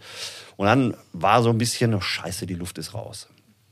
Und dann haben wir aber noch mal, das weiß glaube ich kaum einer, ich weiß gar nicht, ob ihr das äh, besprochen habt mit dem Toddy, wir haben ja noch schon mal vor der Hate Ends versucht, was aufzunehmen. Ah, doch, äh, kurz angerissen, ne? Ja, ja, kurz angerissen. Ganz wurde das. genau. Ja, ja, ja. Katastrophe, kann ich euch sagen. Das ist so War das die gegangen. Geschichte, wo ihr mit jemandem zusammengearbeitet habt, der keine Ahnung davon der, hatte? der keine Ahnung hatte Ja. und die prägnanteste Erinnerung, die ich an die Zeit hatte, das war auf so einem, ba auf so einem Bauernhof, das Studio. Und der Mensch, der das Studio hatte, der hatte seine Freundin auch in Wohnortsnähe. Die Oma hatte auch gewohnt. Und als ich dann eingezogen habe, kam die Freundin mit der Oma und stand in dem Aufnahmeraum. Und ich habe noch gedacht, jetzt ist die Oma da in dem Raum und du musst irgendwas rumbölken. Und ich bin die Oma stand dann da und ich habe angefangen zu singen und bin dann in den Aufnahmeraum und der Oma ist alles aus dem Gesicht gefallen. und ich habe mich, hab mich einfach nur in Grund und Boden geschämt. Äh, Was natürlich äh, geholfen hat, eine gute Performance abzuliefern. Absolut, absolut. Weil da war man, war ich Anfang 20, da sieht man das eh nochmal anders und Ja, äh, gibt der, der ganzen Sache eine andere Gewichtung oder Wichtigkeit. Diese Aufnahme war die absolute Katastrophe und wir haben uns entschieden, das nicht rauszubringen und sind dann aber nochmal mit den Jungs von Settle the Score und hier namentlich dem Matthias Naun, auch nochmal schöne Grüße an Matthias, der hatte ein Plattenlabel, das hieß Spill the Blood. Spill the Blood. Und der hat uns das Angebot gemacht, Jungs, ich bring das raus. Und dann sind wir damals zum Sonic, ne? Sonic Studio, Sonic Sound Studio gegangen und haben beim Achim Kaiser aufgenommen. Mit dem, da können wir vielleicht später nochmal drüber sprechen, hatte ich nämlich gestern ein Telefonat, ob der Hate Anthems. Und, Ach, wie geil. und äh, da waren wir im April im Jahr 2003. Und dann haben wir die Hate Anthems aufgenommen und die kamen dann im Oktober, November des gleichen Jahres raus und von da an ging es wirklich nochmal bergauf in Anführungsstrichen. Gerade hier im Pott, da war einiges los, als das rauskam, als Unbreakable auch released wurde. Und das hat uns ehrlich gesagt und die folgenden Konzerte auch die Situation mit Alvaran eingebracht oder haben uns fast eingebracht. Äh, Wir haben dadurch den Deal mit Alvaran bekommen, so und weitergedacht auch dann die Dedicated to the Extreme dann rausgebracht. Wie waren denn die Shows zu dem damaligen Zeitpunkt von Hate Enzyms? Also ich weiß, dass die Hate Enzyms bei mir und auch bei vielen anderen äh, aus dem Freundeskreis oder aus dem Bekanntenkreis einen riesen Impact hatte. Ja. Ja, also da war, da haben wir alle gestaunt. Also komplett durch die Bank, ob da die jetzt äh, die Hardcore-Kids, die Metal-Kids oder sonstige waren, haben alle gesagt so, wow. Ja. Ja, das Spannende war ja halt Ja, einfach, dass die Sachen so auf einmal kombiniert Ja, aber vorlagen, keiner hatte ne? die Band End of Days so auf Scheibe. Ne? Wir wussten alle. Ich ja klar, gar nicht. Also Ja, du hast in Hecken gepennt, Alter. ich habe Das in Hecken gepennt. Das wird jetzt auch. Das dauert. da muss- aber kannst du dich noch an Duisburg erinnern, als, äh, ich du zu eine einer Hecke Show gelegen von hast? euch äh, gekommen bin, wo wir uns das erste Mal nach so vielen Jahren wiedergesehen Ja. haben? Da, das war unten in dem Keller, da haben Sky's the Limit gespielt. Oh, das weiß ich nicht mehr, wer da Genau. noch gespielt hat. Ja. Und ähm, Da hatten wir die aber noch nicht draußen. Nee, das war unmittelbar davor. Genau, Ja, war, unmittelbar, genau. war in dem gleichen Jahr, Ja. war das äh, davor und ja, die hatte Impact schon. Das hört sich jetzt so an, als wären, hätten wir danach einen, einen Durchbruch gehabt und wären Weltstars geworden. Sind wir nicht. Wir, ne, wir sind ja auch mit der Dedicated. Bottrop-Stars geworden. Ach, scheiß Aber auf. innerhalb der Szene. Innerhalb der Szene kannte man das. Ich habe immer Schwierigkeiten mit diesem ganzen Star-Ding. Ähm, Aber das einzig vergessen, das war halt alles sehr, eine sehr intensive Zeit. Das war eine ne? intensive Zeit und die hat im Pott auch einiges weggebombt. Auf also jeden Fall, das hat ja. unsere Shows tatsächlich nochmal von, von den Zuschauern, die da gekommen sind und auch von den Publikumsreaktionen, was ja was eigentlich das Wichtige für uns war. Ja. Da ist nochmal einiges abgegangen. Und um das zu sagen, früher wurde im Pott sehr, sehr hart getanzt. Und, Ja, ja. und, Da wurde hart getanzt. und ja. äh, ja, da war auch auf den Konzerten nicht immer, aber teilweise richtig, richtig Abriss. Mhm, kann ich mich dran erinnern. Aber hattest du auch mal gesagt, wo du auf der Bühne standest, so, was machen die da? Die schlagen sich kaputt. Ich glaube, da muss mal einer was sagen, dass die sich mehr beruhigen müssen. ja, ja. Ja, da, ging- da ging's heiß. Ja, wollte ich gerade sagen, die einen haben hart getanzt, ich war hart am Glas. Also daher, das, war, das war so eine andere Zeit. Aber ähm, hattest du dann das Gefühl, ich weiß jetzt nicht, äh, ich war ja auch nicht bei allen Shows dabei, aber ich fand, ähm, als die Hate Anthems kam und ihr Shows gespielt hat, war das Publikum aber auch gemischter, oder? Also ich fand, da waren dann, also früher Surface oder die ersten End of Day Sachen, weiß ich, habe ich jetzt auch, wie gesagt, nicht so wirklich auf Scheibe. Aber ich fand immer, ähm, die Lager waren natürlich sehr separiert, ne? Metal, Hardcore. Aber ich fand immer so End of Days, die haben tatsächlich nur so eine Schnittmenge immer gehabt, wo viele aus dem Hardcore gesagt haben, yo, ey, auch das ist Hard Metaller hingegangen. Hm. ja, genau. Ne? Und wo dann auch die Metaller hingegangen sind und gesagt haben, was ja, die haben aber auch äh, ja so Einflüsse äh, oder oder zeigen halt Sachen, die auch für die Metaller interessant sind. Ähm, für- war da so so gefühlt, äh, dass sich das Publikum auch verbreitert hat mit der End Hate Anthems oder? Also, da müsste ich, boah, kann ich dir ehrlich gesagt gar nicht, gar nicht sagen. Ich weiß, dass wir unterschiedlichste Reaktionen von Leuten gekriegt haben. Jetzt nicht unbedingt in Form von, es waren Metaller und Hardcore-Leute auf, auf den Shows oder im Publikum, sondern dass uns Leute, die aus beiden Lagern kamen, angesprochen haben. Unter anderem auch wirklich Metaller, die was, was ich Anfang, Mitte der 90er schon dabei war und gesagt haben, ey, das hört sich cool an. Das erinnert mich an die und die Band. Und die hat seit zwar irgendwie eine Hardcore-Band, aber irgendwie hört ihr euch super nach Metal an. Ja. Und das, letzten Endes hat das ja genau Auch das. Ist ja genau das gewesen halt, ne? Oder? Vielleicht auch mit dem Gesang, aber Ja. wenn du unsere musikalische Sozialisation anguckst, wir sind sowohl mit Hardcore als auch mit Metal und Trash und Death Metal sind wir groß geworden. Ja. So, und das hörst du einfach auch auf jeder End of Days Platte. Ich meine, ja. so viel haben wir nicht rausgebracht. Disco. Aber äh, die, die Mini-CD und die Dedicated danach und 2009 auch der Demo, das ist halt genau die Summe an, an Sachen, die wir so hören. Und ja, wir haben immer Leute aus beiden Lagern angesprochen. In der Anfangszeit vornehmlich Hardcore-Kids, auch Hardcore-Leute, die eher dem metallischen Hardcore zugewandt waren, also Leute, die All Out War zum Beispiel gut fanden, hatten jetzt auch einen guten Zugang zu End of Days beispielsweise. Aber es waren auch immer Oldschool Death Metaler dabei, die gesagt haben, ey, finden wir cool euren Style. So, mit der Dedicated hat sich das ja dann noch mal ein bisschen Klarer- verändert. klarer verschoben halt, Genau, ne? Klarer verschoben. Da waren dann weniger Hardcore-Leute auf den, auf den Shows. Ich hatte in meiner Wahrnehmung auch das Gefühl, dass viele Leute, die End of Day schon von Beginn an supportet haben, die eher aus der Hardcore-Fraktion waren, die wir haben ein bisschen verschreckt damit. So, ne? Das war dann nicht mehr ganz so die Baustelle. Aber Ja, alles in ähm, Ordnung, klar. ja, das war halt dann auch. Wobei ich glaube, so. dass die da heute auch anders drüber denken würden. Ich glaube auch. Ich, Also ich ganz glaube- ehrlich, Das, ist das, was ich mitkriege, wenn ich jetzt auf Shows gehe. Ich gehe sowohl auf Metal-Shows als auch auf Hardcore-Shows. Und ich finde, das ist tatsächlich offener und diverser geworden. Und das finde ich gut. Also du hast wirklich junge Kids mit Anfang 20, die Death Metal-T-Shirts haben und hart im Pit abgehen. Und das, Ja. das feiere ich. Das finde ich gut. Aber haben wir ja auch äh, in Köln gesehen, als wir äh, Nasty da gesehen haben. Ja, mit, äh, absolut.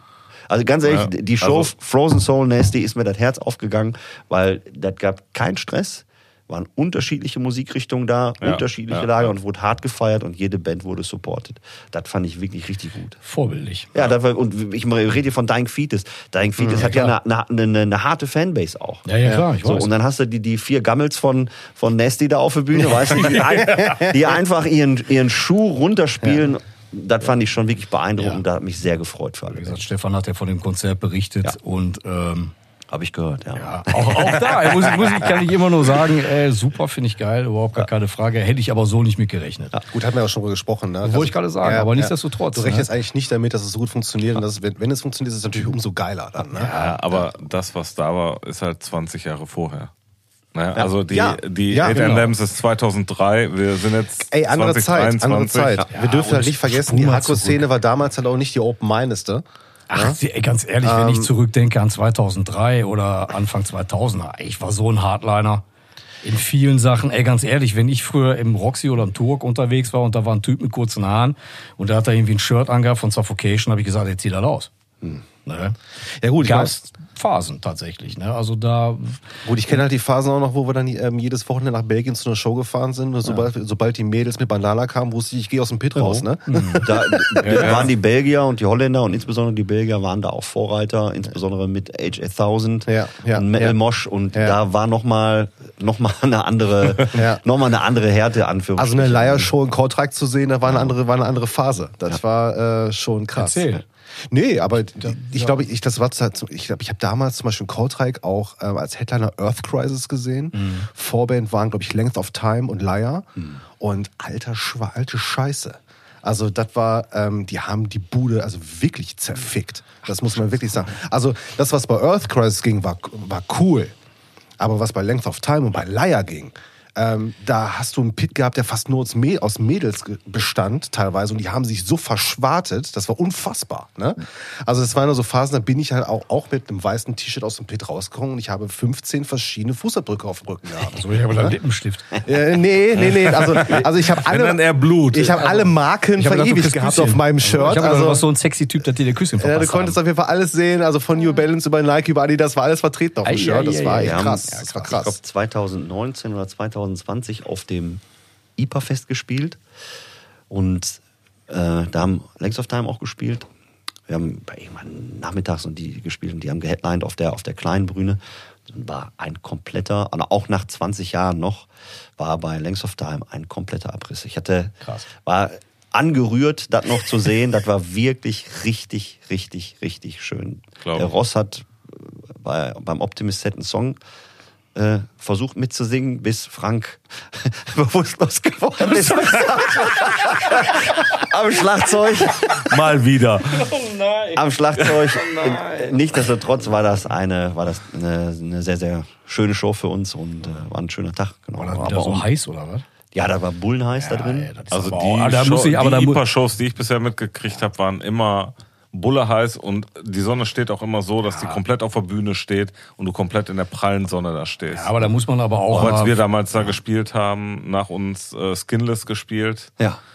da kann ich mich noch dran erinnern, das war äh, auch mega anstrengend. Das war so heiß. Aber das Deswegen, wenn nichts so mehr siehst, weil der Schweiß die ganze in, in, in die Augen tropft, ne?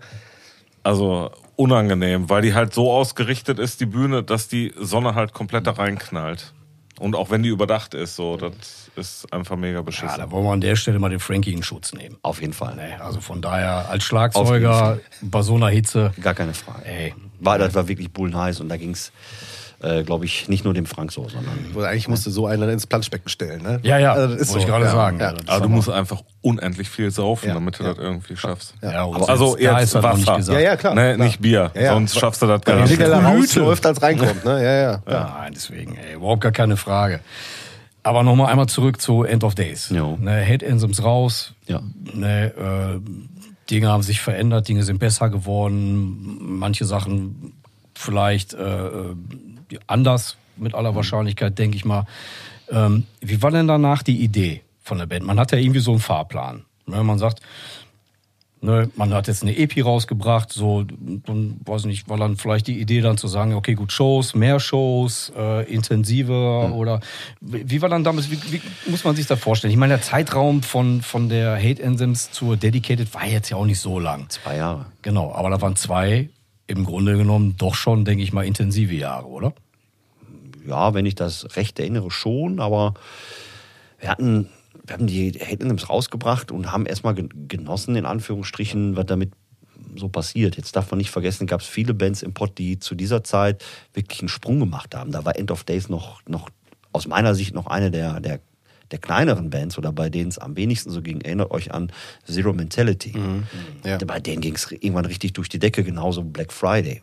Ja, Richtig stimmt, gute Bands, stimmt. die haben anderen Sound gemacht als wir, aber die haben sich auch richtig erstens den Hintern abgespielt, viel mehr als End of Days zu dieser Zeit, haben viel mehr Eigeninitiative gezeigt und die hatten auch wirklich Resonanzen teilweise bei Shows, da kann man nur den Hut vorziehen. Mhm. So, und bei End of Days ist das.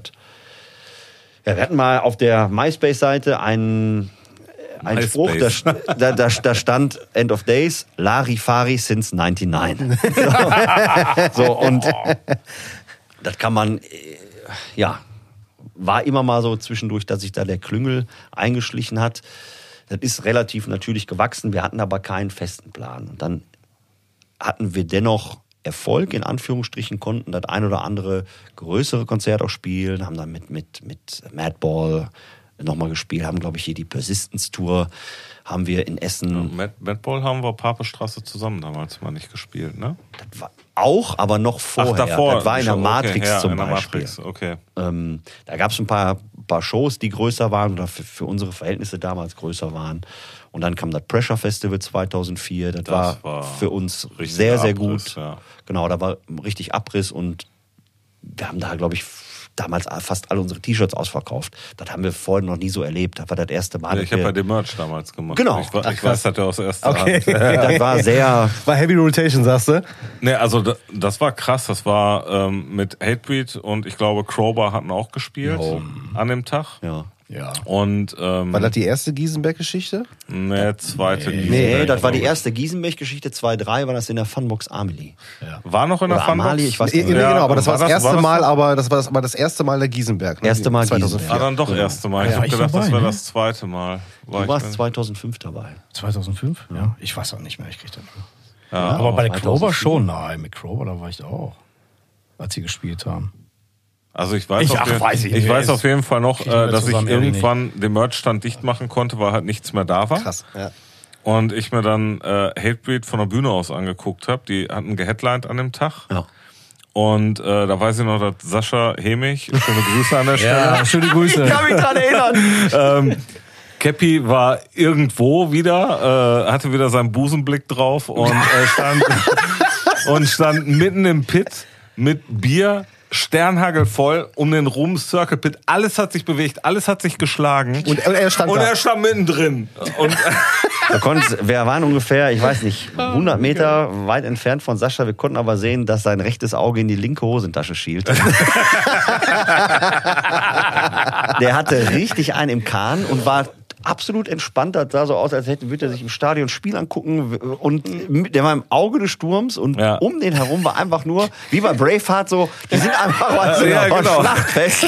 Und er stand da, als er würde er sich Brötchen kaufen. Aber das war, das war damals auch krass zu sehen, weil du hattest wirklich vorne diesen Monster Circle Pit. Das war ja diese Eishalle da. Ja, ja. Ja. Und du hast vorne über die komplette Breite einen Circle Pit gehabt. Dann hast du das Mischpult gehabt. Rechts und links von dem Mischpult waren nochmal so kleinere Pits. Und dahinter war alles mit Moschern voll. Alles nur Headbanger. Ey, das war von der Bühne her echt richtig, richtig krass. Ja. Also habe ich noch nie so in der Form gesehen. Ja. Auch später nicht nochmal in der Form gesehen. Das war so heftig. Ich weiß nicht, wie viele haben da reingepasst? 5000? 6000? Gießenberg Halle, ja. Also, weiß ich nicht mehr. Oh, hätte ich jetzt War- so, würde ich jetzt sagen. Aber war eine geile Zeit, Das oder? war, das war sehr schön.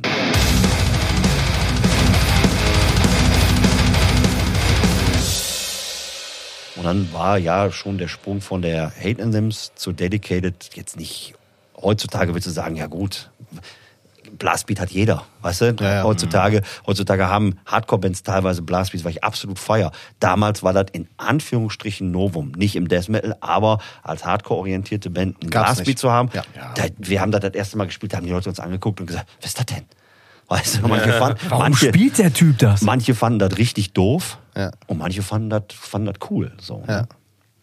Genau, und ja, mit der Dedicated ging es dann in Anführungsstrichen dann richtig los. Ne? Mhm. Ich meine, dann warst du ja auch irgendwann dabei.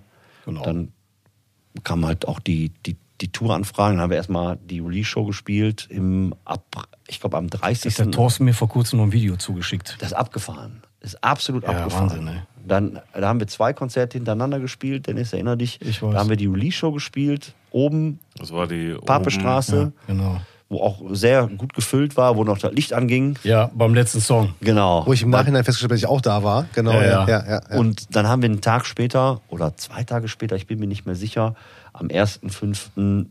in der Matrix auch nochmal mit Hatred gespielt. Ja, genau, genau, genau. Da kann ich mich auch noch wunderbar dran erinnern. Ja, aber wie gesagt, das war eh sehr steile Zeit. Das war steil, genommen. Ne, auch die ganzen äh, Recording-Sessions, die da waren in Dänemark, aber da haben wir auch mit Thorsten auch schon lange drüber gequatscht. Das war sehr all Songwriting und das ganze drumherum, das war alles sehr, sehr kompakt irgendwo. Wir haben eine schöne Fahrt Ja, nach Dänemark gehabt, oder? Ja, hatten wir. Ja. Ja, sagen, ihr kamt, ihr kamt irgendwie dazu. Oh, war Äh, nicht die Rückfahrt, ich meine die Hinfahrt. Wir haben Spaß gehabt. Das war damals. schön. Das war eine schöne Fahrt. Fand Das, war, ich. das, war, das war sehr schön. Ja. Wir haben echt viel verrückte Mucke gehört. aber auf dem Weg nach Dänemark kann man auch viel verrückte Mucke hören. ne? Du bist ja ein bisschen auch unterwegs. Da waren wir so sieben Stunden. Wo hat er bei Aarhus hat er gewohnt, ne? Das ist schon, Ja, ja, schon, Aarhus, schon Aarhus. Norddänemark. Aarhus. Ja. Ja, so etwas über der Hälfte. Ja, War schon sehr geil. Naja, aber das war aber auch tatsächlich so, ähm, als ich dann damals bei End of Days eingestiegen bin und dann auch da äh, Thema Blastbeats und Ja. so, da habe ich auch gedacht, so, wow, okay. Ne? Für mich natürlich, Wollte ich gerade sagen. äh, war jetzt tatsächlich keine neue Erfindung, weil kannte ich ja von meinen Bands vorher. Ähm, aber war auch irgendwie die logische Konsequenz. Also wenn man sich so End of Days angeguckt hat, so wie die, wie die Entwicklung auch immer war, war das eigentlich auch logisch.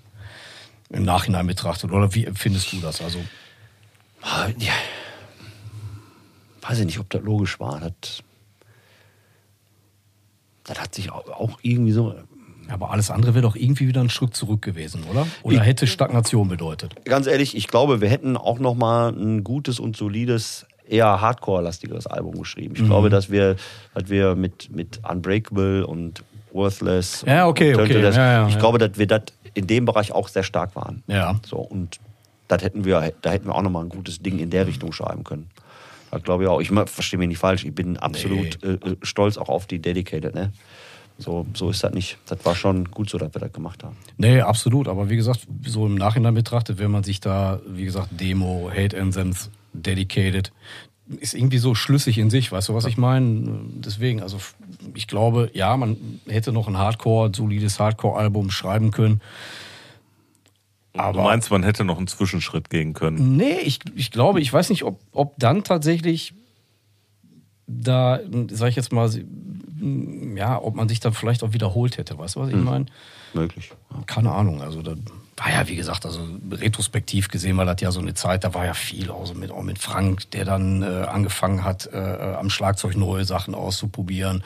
Ne, äh, Thorsten, der äh, viele Sachen dann für sich dann auch wieder neu entdeckt hat, in Anführungsstrichen, ne, die, äh, äh, weil er ja auch so diesen klassischen Metal-Background eigentlich auch hat ne, und dann wieder darauf mehr zurückgegriffen hat. Äh, du, viele Sachen die du ja schon immer irgendwie mh, ja einfach gemacht hast, aber auch anders gemacht hast und so weiter. Das war irgendwo ja eine Mischung aus Back to the Roots, aber doch irgendwie neu. Na, Also von daher meiner Meinung nach war das damals alles recht, alles im Fluss und natürlich. Weißt du, was ich meine? Da war einfach die lo- logische Konsequenz daraus. Das End of Days vielleicht zu dem Zeitpunkt einfach das gemacht haben, was sie gemacht haben. So. Deswegen, aber naja. Ähm, Zwei Dedi- fette Touren, ne? Dedicated, genau. Zwei fette Touren, tatsächlich. Zwei fette Touren haben mich auch eine Ausbildung gekostet. Bin ich selber schuld, hätte man auch äh, alles hinkriegen können, aber Stimmt doch damals bei Sports and Wellness, ne? Äh, nee, das war danach. Ich habe mal angefangen, an einer deutsch-holländischen Schule eine Physiotherapie Ach auszubilden. ja, genau, genau, genau. Ey, boah, habe ich gar nicht mehr zusammengekriegt. Ja, ja. Achso, lass mich raten. Und äh, es wär, war rein theoretisch keine Zeit, äh, überhaupt eine Tour zu machen wegen der Ausbildung. Und dann hast du dich dann für die Tour entschieden. Genau. Ah, okay. okay. Fand, ich, fand ich damals eine sehr weise und kluge Entscheidung. Heute würde ich das Idiot! würde ich das würde ich das anders bewerten, aber damals äh, meinte ich, das wäre genauso richtig. Und dann sind wir tatsächlich im Sommer 2005 mit Napalm Death und Diecast auf Tour gegangen, hat der Thorsten damals auch schon gesagt. Und dann im Oktober desselben Jahres tatsächlich äh, sind wir die allererste Hell on Earth Tour gefahren mit den damals schon relativ bekannten As I Lay Dying, Heaven Shall Burn, Evergreen Terrace, Agents of Man, die Lumpen aus Münster von Niera und wir. Und für SLA Dying, aber insbesondere für Heaven Shall Burn und für Niera ging es halt danach wirklich auch richtig, richtig krass ab. Ja, das war für die, ich meine, HSB waren damals schon groß und die hatten damals schon eine sehr lange Geschichte. Nach dieser Tour war für die aber klar, in welche Richtung es geht. ne? Und für Niera, ging es dann auch. Aber das war aber auch der Sound, weiter. der zu dem Zeitpunkt tatsächlich Absolut. irgendwie auch gefordert war. Da haben sie den, den Zeitgeist mit getroffen. Total, ja. War alles nicht hundertprozentig meine Mucke. Das war mir alles zu melodisch und zu dudelig. Und wir sind aus, kommen eigentlich musikalisch aus einer anderen Ecke. Wir haben da auch musikalisch mit End of Days eigentlich nicht reingepasst. Wir hatten auch, glaube ich, nicht, also im Vergleich zu den genannten Bands, die schlechtesten Reaktionen. Teilweise hatten wir wirklich richtig gute Shows, so, aber in dem Package sind wir musikalisch, genauso wie Agents of Man, aus meiner Sicht ein bisschen fehlplatziert gewesen. Das soll nicht heißen, dass die Tour nicht unfassbar großen Spaß gemacht hat und dass wir nicht auch tolle Shows hatten, aber die meisten Leute waren für HSB, SLA Dying und Nira da. Und die haben auch wirklich War das alle tatsächlich die erste Hell on Earth? Das war die allererste Hell on Earth Tour, genau. Krass. Ja, und ich war jetzt vor kurzem auf Hell on Earth Genau. in Dortmund. Ja, Absolut. richtig, richtig. Absolut. Äh, krass, ja. Habe ich nicht gewusst, dass das die erste war. Ja, ja. Die allererste, 2005. Genau. Und dann. Ja. Und dann. Bist du nach Hause gekommen und dann habt ihr gesagt, komm, jetzt machen wir das nächste Album. Oder wie war das damals? Also, ich werde hier nicht zu privat. in Nein, da meine ich auch gar nicht, um Gottes Willen. In diesem Podcast. Nein, Äh, ich glaube, dass wir nach dieser Tour und insbesondere der äh, Sänger der Band einige Dinge im Privatleben zu klären hatte. Und da war dann auch erstmal so ein bisschen, wir haben zwar weiterhin Konzerte gespielt, aber jeder musste sich so um sein Leben kümmern, weil wir damals bereits Mitte 20 waren. Ja, ja, gut, klar. Ja. Wir, irgendwann war Zeit zu sagen, pass mal auf, wir müssen uns der Realität stellen. Wir werden aller Wahrscheinlichkeit nach von der Band nicht leben können. So, ne? Auch wenn man gerne gesagt hätte, oh, komm, ey, hier, oh, und nur Musik machen, bla bla bla, Bullshit. Als allerwichtigstes glaube ich, das ist so das, was ich daraus gelernt habe, Leben auf der Kette kriegen in allen Bereichen und dann kannst du gucken, was du mit der Musik machst. So sehe ich das zumindest. Und das war Zeit, das dann nachzuholen. So, und äh, das war eine harte. Ich gucke den Stefan an, der kennt da ein paar äh, Details mehr. Äh, das war eine harte Zeit und die war wichtig, da nochmal durchzugehen. Und dann war auch Zeit, sich beruflich in einer Art und Weise gut aufzustellen, dass man so solides Leben führt. Lehrreich. Ja. Ja, aber wie ist das denn dann mit der Band dann weitergegangen? Wir haben dann nochmal vereinzelt Shows gespielt, die auch gar nicht mal so schlecht waren. Das hat auch Bock gemacht. Und irgendwann, so 2006, haben wir den Faden verloren. Und haben dann wirklich, wir haben das nicht aufgelöst. Wir hatten, wir hatten nie eine Abschiedsshow oder dergleichen sonst. Aber die Luft war einfach raus. Und auf einmal alles so ein bisschen so im Sand verlaufen. Es ist was? im Sand Krass, verlaufen ja. und wir hatten, ich weiß, dass wir damals, weiß ich gar nicht, ob ich das erzählen kann, sind wir eingeladen worden von Michael Trengert. Der ist ja mittlerweile verstorben, der Chef von, von Metal Blade. Ja. Ach ja, genau, Der ja, hatte ja, uns, richtig, ja. Genau, der hatte uns eingeladen äh, nach. Ich hätte das, als Toddy hier war, äh, vertauscht. Ich hatte damals äh, gedacht, dass das zeitgleich mit ähm, Alvaran gewesen wäre, dass da die Entscheidung gewesen wäre, entweder oder. Nein. Aber das hatte ich zeitlich völlig falsch, äh, falsch einsortiert. Ja. wir, wir haben ein Angebot mehr oder weniger von denen bekommen und ähm, haben uns dann entschieden, das nicht zu machen. Man hätte dann natürlich auch nochmal mit der einen oder anderen Person sprechen müssen, äh, um zu schauen, inwiefern das inwiefern das rechtlich alles auch so geht. Ne? Äh, wir haben aber tatsächlich uns entschieden, das nicht zu machen. Wir waren auch faul dazu, gar keine Frage. Thorsten stand auch nochmal vor Veränderungen in seinem Leben. Der hat ja schon davon geredet, dass er in Mannheim viele, ich glaube, drei Jahre war. Ja, ja, genau, die Ausbildung, beziehungsweise dieses duale Studium. Ne? Ja, Und das, genau. das passte an der Stelle nicht. So. Und äh, hätte man das irgendwie auf die Kette gekriegt? Ja, glaube ich schon. Wir haben aber das aus unterschiedlichen Gründen nicht gemacht. Und dann gab es eine sehr lange Pause, ich glaube von zwei, drei, vier Jahren, bis wir uns 2009 nochmal zusammengerottet haben, Und dann nochmal die Demo gemacht habe. die ne? Demo gemacht haben, vor Shows gespielt haben und da war wirklich nochmal so kurz so ein Aufflammen. Da haben wir im Turok gespielt, das war sehr voll. Ja, kann ich mich dran erinnern. War das die Show mit Obituary? Nee, die kam irgendwann danach. Das war, Ja. glaube ich, das so ein In Sommerfest mit, mit Bühne, be beziehungsweise mit Konzert im Turok, aber, auch da hattest du draußen. Diese Geschichte. Ja, ja, ja, ja, ja. ja. Und das war nochmal so, boah, geil, lass uns das doch nochmal probieren. Und haben dann das Demo aufgenommen und auch da ist es dann, ehrlich gesagt, haben wir da nicht dann weitergemacht und haben uns, haben dann eine sehr, sehr gute Show gespielt. Wir sind von HSB eingeladen worden im Jahr 2010 zur Release-Show einer Platte, hab den Namen vergessen, in Jena und War das für die Veto oder? keine Ahnung. Da kann ich dir nicht sagen. Haben wir da die Release-Show gespielt und das war tatsächlich auch eine der, waren, ja, eine der besten End of Day Shows, war pickepacke voll, war tatsächlich Abriss und ähm, dann kam nichts mehr, haben wir nicht mehr weitergemacht. Aber Ende sozusagen. Ja, da war ja so dann eher ein stiller Abgang im Endeffekt. Absolut. ne? Ja, Wahnsinn. Wie äh, war das denn danach für dich, die Zeit? Ne, du hast gesagt, so Leben auf die Kette kriegen, Ordnung schaffen, Genau. Dinge neu starten, neu bewerten, neu bedenken. Du hast dann, glaube ich, dann Studium der sozialen Arbeit oder Genau. Sozialpädagogik ne, Soziale Arbeit, gestartet. genau.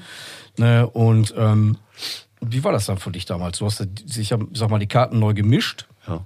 Und wie war das vom Gefühl her, dass du gesagt hast, ja, okay, gut, äh, neuer Lebensabschnitt, ich mache jetzt mal ein Studium. Aber hast, hat dir die Musik gefehlt? Immer. Ja. Absolut. Also war, manchmal ist das gut, einen Schritt zurückzugehen und mal was nicht zu machen. So. Das passte auch gerade ganz gut, weil, wie gesagt, nochmal ein Studium aufgenommen und das ein oder andere im Leben gut sortiert, was wichtig war. Dann hatte ich zeitgleich noch den, den, den Boxverein, Fighthouse Essen e.V. Da habe ich einiges an Arbeit reingesteckt, habe zeitgleich noch Vollzeit studiert. Das war ja auch relativ viel alles. War das auch in der Zeit, ähm, dass du äh, bei Born from Pain kurz eingestiegen Ach bist? scheiße, das war ja auch noch. habe ich ganz vergessen. Aber war das in der Zeit? Nee. Äh, Oder war das noch davor? Das war noch davor, ne? Das war noch davor. Ja, hau raus, lass hören. Das war 2007, 2008 muss das gewesen sein. Ich weiß nicht mehr, da wart ihr doch auch eine kurze Tour irgendwie unterwegs, genau. ne? wo du so massiv Probleme mit der Stimme hattest. Ja, dann habe ich den von Born von Pain gesagt, ich konnte die einfach nicht leihen, die Penner. Also ich habe gedacht, du musst nicht mal holländisch reden. Nein, Der geht, der geht auf, Der geht auf die Stimmbänder. Nein, das äh, war eine, eine schöne Zeit mit denen.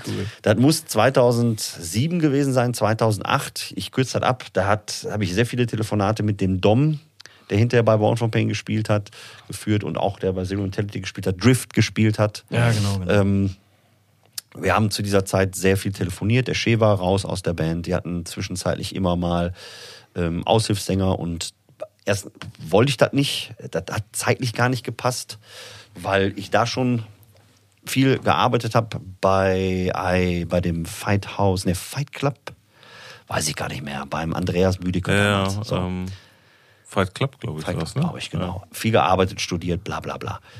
Und es passte eigentlich nicht, hab's dann irgendwann doch gemacht und das war eine super geile Zeit. Da hat richtig, richtig Bock gemacht. Ich muss dazu sagen, dass ich Mitte, Anfang der 90er absoluter Born from Pain Fan war. Ich finde die Reclaiming the Crown und die Sense of Time und insbesondere die Mini-CD Immortality hat den europäischen metallischen Hardcore mitgeprägt. Born from Pain waren früher das härteste Brett. Hier in Europa tatsächlich. Und wenn Born from Pain hier mal im Pott gespielt hat, haben, Abriss. da war Abriss und da war immer was los. Und das hatte so ein bisschen noch diese Schubkraft. Und wo ich gesagt habe, komm, mach's es. Zu diesem Zeitpunkt war das musikalisch nicht ganz mehr meine Baustelle. Ich mochte die Typen aber immer gern. Welche, welche Platte war zu der Zeit? War das die War, Oh, die genau. rauskam? Ja, ne? Absolut, genau. Ja. Und die fand ich auch solide. Wie gesagt, ja. war für mich aber nicht mehr wie das alte Zeug. Hoffe, die Jungs nehmen mir das nicht übel, wenn sie das hören. Und, Ach, werden sie auf ähm, jeden Fall. Werden sie auf äh, Ja, lange Rede, Hast du kurzer gerade die hören- gehört, die hören hast- das gar nicht Wollte ich hier. gerade sagen, hast du im Hintergrund gehört, da waren die Klappmesser, die gerade alle Ja. aufgegangen sind. äh, ja, und dann bin ich 2007, glaube ich, da eingestiegen. Und dann sind wir eine Tour gefahren, die uns durch Osteuropa und dann auch durch Russland, Russland, geführt ne? hat. Okay. Ah, okay. Und da haben wir wirklich sehr, sehr intensive und krasse Erlebnisse gehabt. Von absolut katastrophalen Fahrten mit äh, einem Minibus, mit einem Fahrer. Das war zeitgleich, wo die Band Decapitated haben ihren Schlagzeuger verloren, glaube ich. Ja. Ja, Zur ach, gleichen, zur Ja, gleichen ja, ja, Zeit, ja, ja, zur ja. gleichen Zeit auch in Russland passiert. Ach, ey, Mine. Genau, und ähm, das war ultra intensiv. Und da muss ich ganz ehrlich sagen, das habe ich weder stimmlich durchgehalten, noch hat er immer Leben gepasst. Ich kann vor den Jungs von Born from Pain nur meinen Hut ziehen, die ja insbesondere in den ersten zehn Jahren der Bandkarriere sich den, den Arsch abgespielt haben, die unfassbar viel in diese Band investiert haben. Und äh, ja, da, da war ich einfach, die hatten schon Maß an Professionalität. Da habe ich gar nicht reingepasst, ey.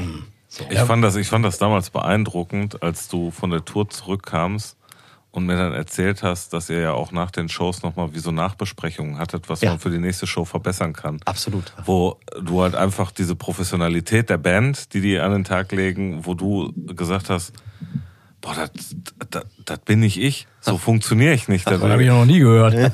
Ja, also das fand ich total beeindruckend. Da hatte der mir nach der Tour erzählt, die haben sich wirklich dann auch, so wie du meintest, so Gedanken darüber gemacht, an der Stelle im Song, da darfst du nicht dastehen, sondern da musst du eher dastehen, damit da der Platz ist. Da hast du mir so ein paar Sachen erzählt, die ich echt krass fand. Also das Ja, zeigt ja, auch gut, noch die aber- Professionalität der Ja, Band. Ne? ja, Also, ja, ja, gut. Nicht im Sinne von einer, wir üben eine Choreografie Nein, ein, sondern halt. welches Bühnenbild macht Sinn. Und da gab es an berechtigterweise an der einen oder anderen Stelle auch Kritik, weil ich gänzlich gedankenlos war. Und ich bin als, als äh, Ja, aber du hast dich ja auch gerade so. Äh, weißt du, wie, ne? wie, Ja. ein, das ist wie ein Hund, dem ein Stöckchen zeigst, der rennt dann auch drauf los und so ist das, wenn ich auf die Bühne gehe. So. Und das war bei Born from Pain gänzlich anders.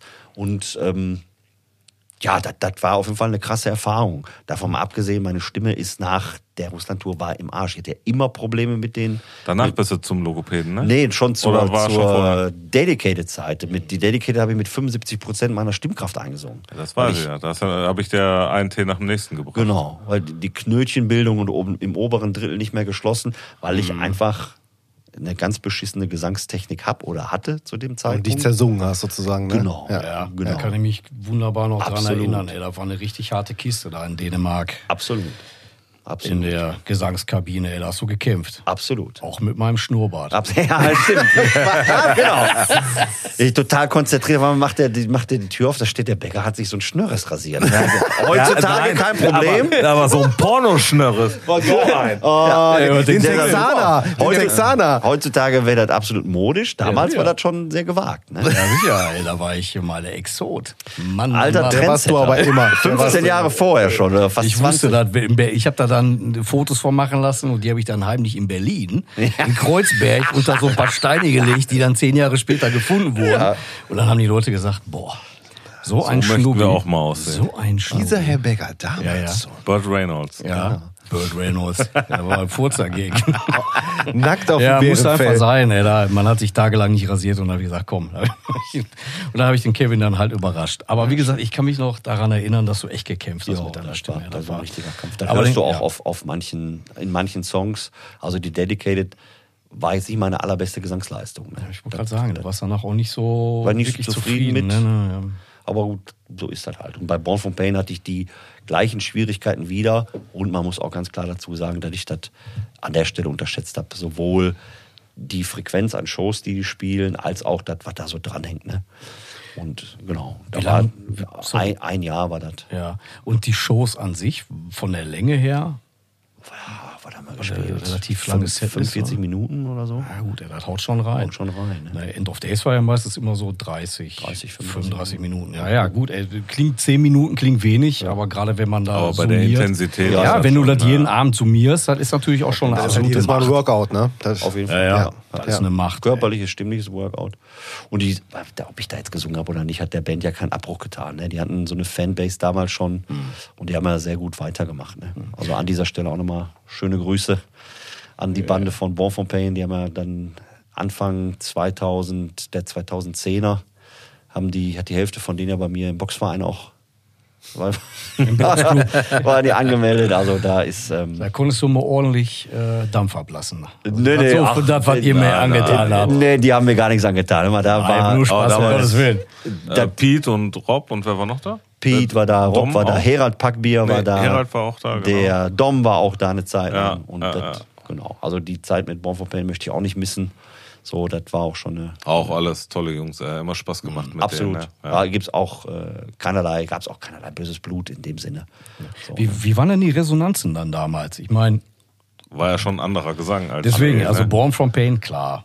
Ja. Kannte, pff, mal, da musst du unterm Stein gelebt haben, wenn du die nicht kanntest in Europa tatsächlich. Ne? Ähm, End of Days war eine Sache, kannten auch viele. Ähm, kamen auch Leute dann auf dich zu aus dem, Publikum, aus dem Publikum, die gesagt haben, so, ey, bist du nicht der Kevin von End of Days? Was machst du denn jetzt hier von Born from Pain? Und wie sieht das denn dann aus? Macht er demnächst mal ein Album oder? Oh, das gab mal Leute, die angesprochen haben, gesagt haben, ey, fand ich gut oder aber nö, ich fand Shea besser und wie das halt so ist. Hast du gedacht, von Chiché besser, ne? Verpiss dich, ja, ist, ist in Ordnung, ey, deine Meinung wird nicht angenommen. Kann ich einfach nur sagen, jo, kann ich verstehen. Danke für die, für das Feedback, ist alles. Ja, kann, kann ich verstehen, aber du darfst dich auch ein charismatischer Absolut. Typ. Ne? Ich Ja, ja, ein super Typ, ey. Absolut. Den fand ich auch damals, da haben wir ja auch mit End of Days mal die eine oder andere Show mit zusammen gespielt. Der war ein total netter Typ, ey.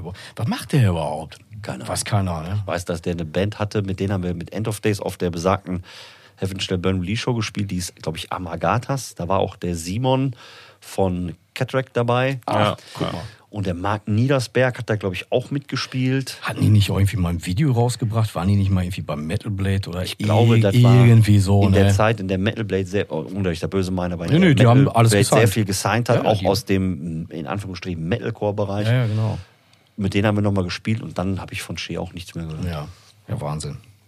Aber kannst mal sehen, wie sich dann die Dinge aber auch äh, schlagartig dann halt eben verändern. Jo, Ja, war ein absoluter Knaller. Kurze Pause, der Nils muss pipi.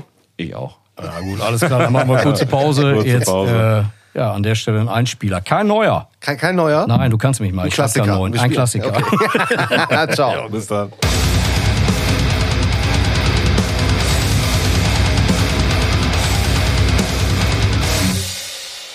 Dennis, Hallo? Interviewmodus an. Entschuldigung, kommen wir nochmal zurück. Nee, aber ich glaube, jetzt haben wir eine ganze Menge über End of du, da ist Days. er. Ja. da. Ist er. Mein Gott. Nein, ist doch schön. Du kannst mich mal und du auch. Kevin. Ja, bitte. Mit dir unterhalte ich mich, mit den anderen beiden Arschfotzen hier nicht mehr. So. Nein, aber äh, End of Days war ja jetzt für dich nicht der Stopp. Nee. Nee, danach ging es ja weiter und auch da äh, habe ich dann damals auch äh, eine gewisse ja auch Nähe äh, zu Optimist gerade am Anfang, eine erste Platte und so weiter äh, hatten wir dann da Proberaum etc. pp. Haben wir ja damals zusammen alles verkabelt und ja, dann sicherlich. aufgenommen da. Genau. Damals in dem, in dem Proberaum, die beiden Proberäume, Genau. wo wir die scheiß Stagebox da durch Ja, das Loch mega, durchgefädelt mega, haben. Ja. Wir reden jetzt von der Band Optimist. Mhm. Wie kam es dazu? Ihr habt, wie gesagt, End of Days 2009 was irgendwie noch, ein Demo Ja, ich glaube, aufgenommen. Ich glaube, auf der Demo stand tatsächlich, also so habe ich die bei mir noch abgespeichert, Demo 2010. Mhm. Ich glaube, 2009 gemacht die Songs und 10 aufgenommen oder so. Das kommt Ja. hin. ja. Haben zwei, ich meine, Drei Songs, meine ich, waren das, ne? drei Songs waren auf dem End of Days Demo. Das war, glaube ich, mit einem programmierten Schlagzeug. Ja, ich weiß. Genau, heute habe ich, glaube ich, mit euch beiden zusammen auch den Gesang aufgenommen, bei dir, Stefan, damals. Ja, oben auf dem War das, Dachboden, ja. war das genau. noch auf dem Dachboden? Ja, ja, Das war auf dem Dachboden, ja, ja. Ach so, dein Rüttenscheid in der Bude, ne? Ja, ja, genau. Das ist ein Rüttenscheid. Und ich meine, das muss 2009 gewesen sein. 2010 kam das raus. Vielleicht war das auch Januar 2010. Und wir haben dann, glaube ich, im Mai die letzte, das wussten wir damals aber noch nicht, die letzte End of Day Show gespielt. In Jena mit Heaven Shall Burn seinerzeit. Ja. Genau. Und dann, wenn ich das recht erinnere, gab es einige Monate gar nichts. Und dann irgendwann, meine ich, habe ich mit Micha und ich telefoniert und dann war noch mal so die Überlegung, sollen wir noch mal irgendwie weitermachen. Und dann kam, ich glaube, wir hatten erst den Arbeitstitel, Achtung, Achtung, The End Complete. Hi, Kapafti. Äh, und irgendwann war aber die Entscheidung klar, nee, hör mal, können, machen wir nicht das Optimist nehmen. Und dann haben wir angefangen, 2010 mit Optimist zu proben und haben, glaube ich, im Jahr 2012 das Demo aufgenommen. Mit zwei Songs, damals noch in englischer Sprache. Und da hat bereits der Micha das Cover für gemacht und auch den Schriftzug entwickelt. Da muss man zu sagen, dass der Micha mit Ode to Black, ne, sein Illustrations, äh, weiß nicht, ist das, ist das eine eigene Firma? Nee, ne? Agentur wird man das Ja. wahrscheinlich nennen, ne? Ja. Auf jeden Fall macht er Illustrationen und äh, ja, auch da kann man immer nur Hut vorziehen, mega geil. Absolut. Absolut. Hat ja Aber war das, war das damals bei den Aufnahmen nicht so, dass da schon ein Song zumindest auf Deutsch war oder eine Passage auf Deutsch war? Nein. Da war noch alles auf Englisch. War alles auf Englisch? Genau, wir haben äh, auch angefangen, die, wir haben 2012 angefangen live zu spielen in Aachen. Da hat der, mh, der Matti hat, glaube ich, das Hardfest gegründet. Im Jahr 2012 oder doppelt so Hardfest, das war dann das zweite. Und wir haben da ist auch genau, Einmal so hart. doppelt so hart. Seine Frau. Ira hat ja, hat ja die Firma doppelt so lecker. Ach so, geil. Genau, Mega. Eine, eine Catering, Super, Catering Service Ja. mit wirklich wunderbarem Essen und Auch da haben alles wir, vegan, glaube ich, ne? ich glaube schon, Ja. wenn ich es recht erinnere, ja. Und das war das erste Konzert im Oktober 2012 und ich glaube, dass wir zu dieser Zeit auch die das Demo rausgebracht haben und auch das Demo habe ich bei dir aufgenommen, Stefan. Den Gesang hattest du bei mir Ganz genau. aufgenommen, ja. Genau. Haben wir Aber ich weiß nicht mehr, wo das war, wo wir zusammengesessen haben. Da hattest du ja noch gesagt, du findest den deutschen Gesang so geil. Und dann Ja, das hattet war, ihr da, ja, da war die Platte, da war die euch so Platte. gegenseitig hoch. Und das war die Platte, Das ne? war die das war nicht Platte, die Demo. Ja, ja, haben- okay. Damals, sag du, am besten. Ja, 2012 dann das Demo, beziehungsweise die erste Show. Und dann haben wir irgendwann, also haben wir einige Shows gespielt und haben dann ja 2014 die Platte geschrieben, Entzählt, die über BDHW erschienen ist. Und da hat der Dennis uns im großen Maße unterstützt, indem er die Platte mitproduziert hat. Und wir haben sie dann zum Mischen und Mastern Nach Berlin. nach, nee, nicht nach ne? Berlin. Äh, Thomas Sarai. Tonmeisterei Rohle geschickt. Ja, in Oldenburg. genau. Ja, Mhm, ja. genau.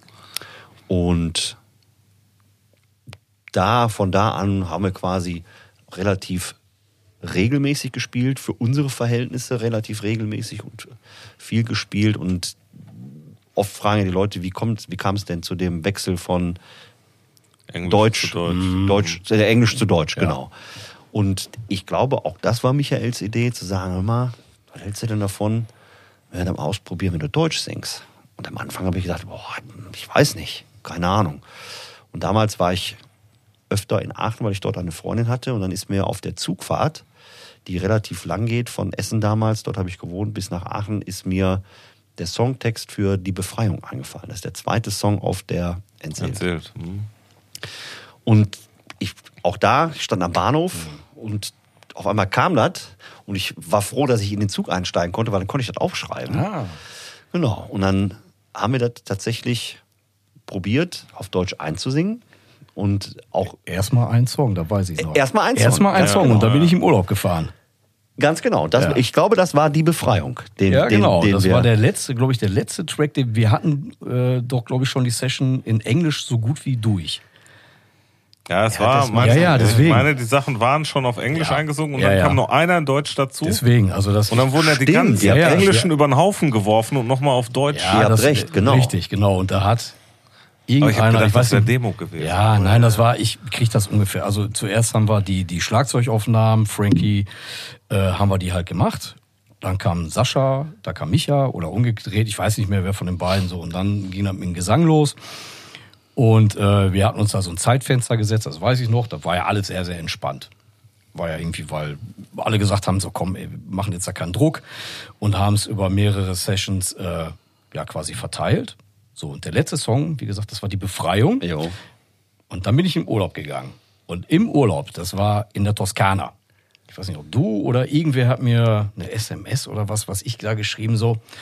Ich kriege den Wortlaut nicht mehr zusammen, so, ja, man müsste halt immer überlegen, ob man die Texte nicht vielleicht dann doch an Alle einigen Stellen Deutsch, oder einige Songs irgendwie auf Deutsch. So, und als ich dann wieder kam, hieß das, ja, da war alles ganz geil, aber wir machen die ganze Kiste jetzt auf Deutsch.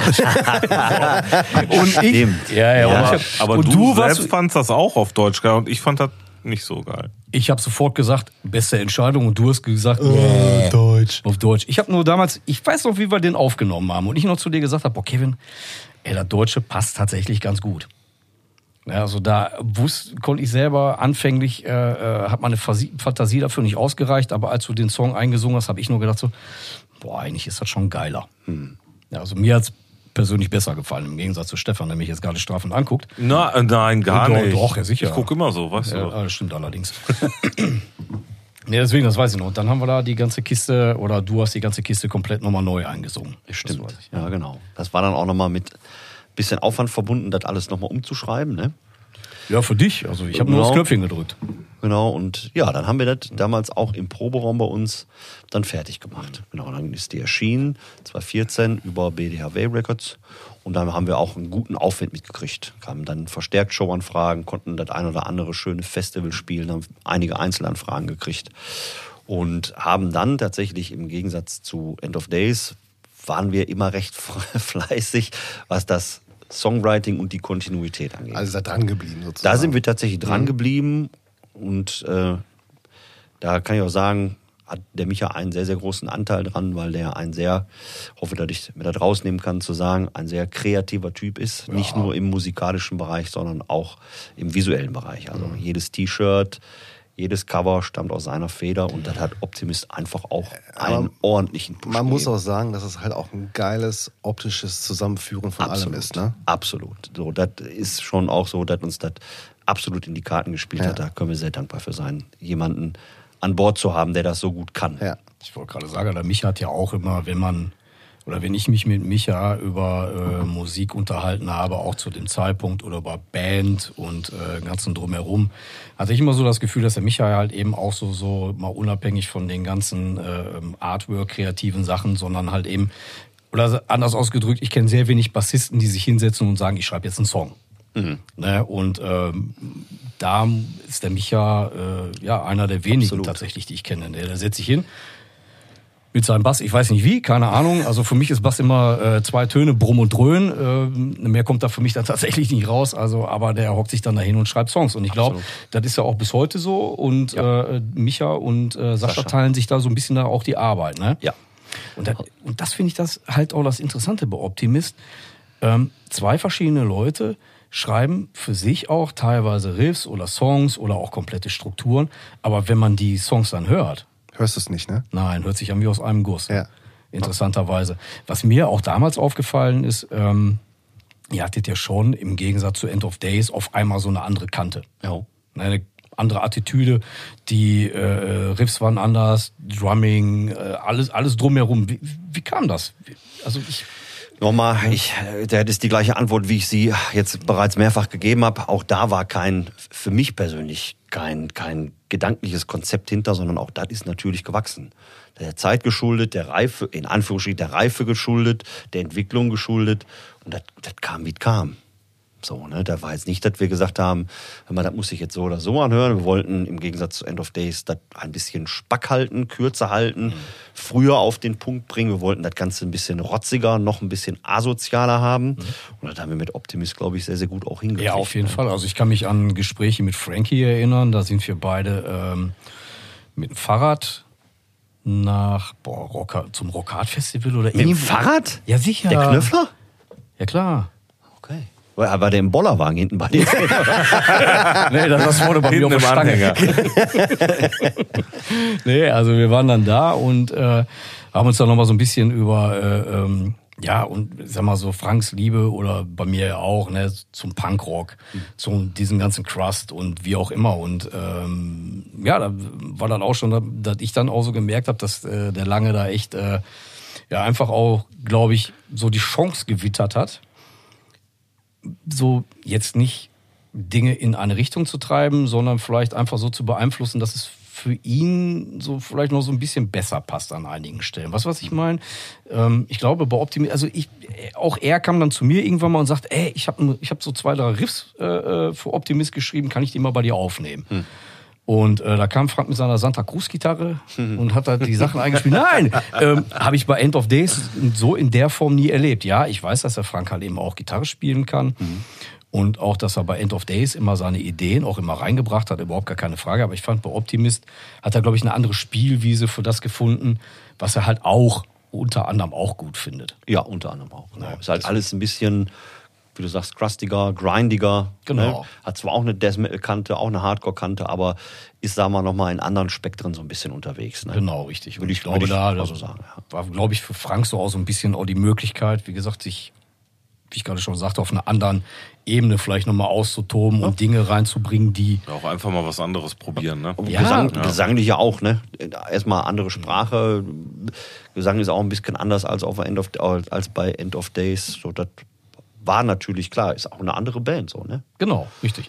Aber das ist aber faszinierend, dass wir, sobald man auch eine andere Sprache wechselt, sich auch Phrasierungen ändern, ne? Ja. Das ist halt auch total spannend, wie das, wie das halt auch so eine, so eine Stimme verändert halt, ne? Oder, oder eine Art zu singen halt, ne? Das, das haben wir damals bei den Aufnahmen. Also Ja. ich kann mich daran erinnern, gerade so rrr und, und Ja. so, solche Sachen, Ja. wie wir da oder wie du da rum Wo auch so No-Gos sind, wo du aufpassen ja, musst. Ne? richtig. Und- Das, genau. genau. Ja, da war ja, ja, ja. da haben wir uns Auch die damals Schreie waren krass. Also ich weiß Ja. noch ganz am Anfang, wie schwer du dich damit getan hast, ähm, wie du die Schreie, also mit den Wörtern, die du dann aus dem Deutschen verwendest, wie du die Schreie machen sollst oder Okay. wie du die, die betonen sollst oder wie du die ziehen musst. Wie viele Varianten du da probiert hast, bis du mal so ein Gefühl dafür entwicklt hast. Weil manche Worte, noch, weil, du da weil es nicht mit jedem Wort funktioniert halt auch, ne? Genau, ja, ja. Du darfst nicht vergessen, man Weil im Englischen ja. kannte man so, äh, Genau. welches Wort sich wie eignet Ja. zu schreien. Und da war das auf einmal so, nee, das geht doch gar nicht. Das hört Ja, sich ich ja meine, mega schrei mal an. deine Mutter. Ja, kannst du machen. Ist aber scheiße, ist, ne? Ist vielleicht nicht der Effekt, Ja. den du damit haben willst, ey. Nein, deswegen, also ich kann mich da wirklich dran erinnern, ey, wie du da unheimlich viel probiert hast und wir dann auch rumdiskutiert haben. Oder du ihm, ich weiß ja gar nicht mehr, oder Sascha irgendwie mal gesagt hat, ey, schlag mich tot. Einer auf jeden Fall aus der Regel, so dass man immer so aufpassen muss, dass man nicht dann so gesanglich in Richtung Rammstein oder so, weißt du, da, ne, weil das geht ja dann ganz schnell, ne, dass man diese und und T und Ja, ja. solche Sachen, dass die dann von der Betonung auf einmal in eine Richtung reingehen, in die man vielleicht gar nicht rein möchte, weil das Englische ja an sich ja eigentlich Weicher ist. ja, ist sanfter. Das ist sanfter. Sa- Sanfter. Sanfter. Der Deutsch ist halt BPF, einfach ja. sehr hart. Ja. Und wenn du das dann zu hart irgendwie rausbringst, dann kommst du direkt in Richtung Rammstein, so blöd. Ne? Aber wie gesagt, auch da, äh, ich kann mich an die Session erinnern, als wir die äh, Gesangsaufnahmen gemacht haben und da kamst du mir dann an einigen Stellen ähm, unschlüssig vor. Hm. Ich glaube, das war bei dir so, du musstest da auch für dich dann irgendwie so diesen Weg dann da finden. Klar, überhaupt gar keine Frage. Aber wenn man überlegt, wie schnell das eigentlich ging, ne? Mir fällt gerade ein, wir haben die Texte auf Deutsch auch nicht geprobt. Ach krass. Weil wir uns da kurzfristig entschieden haben, von Englisch ins Deutsche zu gehen, war das eigentlich nur die Option Studiozeit und rein damit. Ne? Ausprobieren, ja. Genau. So, also das ist ja schon mal so, wenn du einen Song im Proberaum singst, dann, wenn du dran bist im Studio, das einzusingen, geht's relativ flüssig, weil dein Gehirn bereits die Paraphrasierung und die Laute kennt. Das war dann im Studio nicht so. Das war wirklich Sprung ins kalte Wasser. Und dann pro- probierst du natürlich mehr rum, ne? weil du die Zeit im Proberaum dann nicht hast. Genau. Auf der anderen Seite hast du natürlich dann sofort die Aufnahme, woran du dich später orientieren kannst, ne? Absolut. Ja, ja. Ja, Wahnsinn. Und dann, wie gesagt, die Platte wurde gemacht, wurde gemixt, wurde gemastert, etc. pp. Und ihr habt die rausgeknallt. Ja. Was ist passiert danach? Wie waren die Resonanzen? Wenn ich das richtig im Kopf habe, waren die eigentlich ganz gut. Wir haben danach einen Sprung gemacht, in Anführungsstrichen. Wenn ich mit End of Days oder mit Optimist Sprung meine, heißt das nicht, wir haben jetzt hier tausende von Platten verkauft oder ne, können nicht mehr unerkannt über die Straße gehen oder sowas. das meine ich nicht. Aber in den Kreisen, in denen wir unterwegs waren, sozusagen, was die Bandgröße angeht, war das schon auch, haben wir, da haben wir das schon gemerkt. Sowohl was die Showanfragen geht, als auch was die Resonanzen auf Konzerte betrifft. So, da hast du ja natürlich immer mal wieder Konzerte, die möchtest du gerne vergessen, aber Ja, an sich hat sich das über die Jahre hin eigentlich ganz gut entwickelt. Wir sind dann 2015 in die Tonmeisterei gefahren und haben mit den Leuten von Bitterness Exhumed eine Split, aufgenommen. genau. Und dann kommen wir nochmal auf Frank zurück. Frank hat übrigens den Track Schwarz-Rot-Tot geschrieben. Den hat geil. er gemacht. Genau. Wie geil ist er denn? Ja, jetzt, mega. um äh, mein narzisstisches Benzin zu kriegen, habe ich einen Teil gesummt. Und zwar äh, den ersten Song auf der in Seel, der heißt Gehorsam. Den Song habe ich tatsächlich Mhm. gemacht. Der ist von Micha und von Sascha dann verbessert worden, aber der ist zum Beispiel aus einer Summerei entstanden, dann sozusagen. Ah, Mit dem Rest, mal.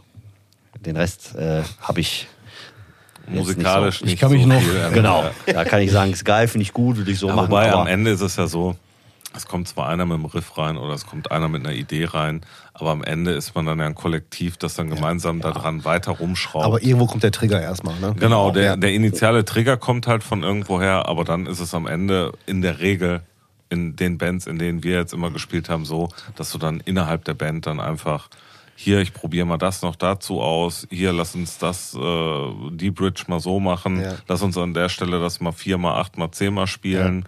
Auf der anderen Seite scheint das ja dann trotzdem bei euch echt eine gute Chemie zu sein, ne? Das ist ja also auch in der Kommunikation anscheinend, ne?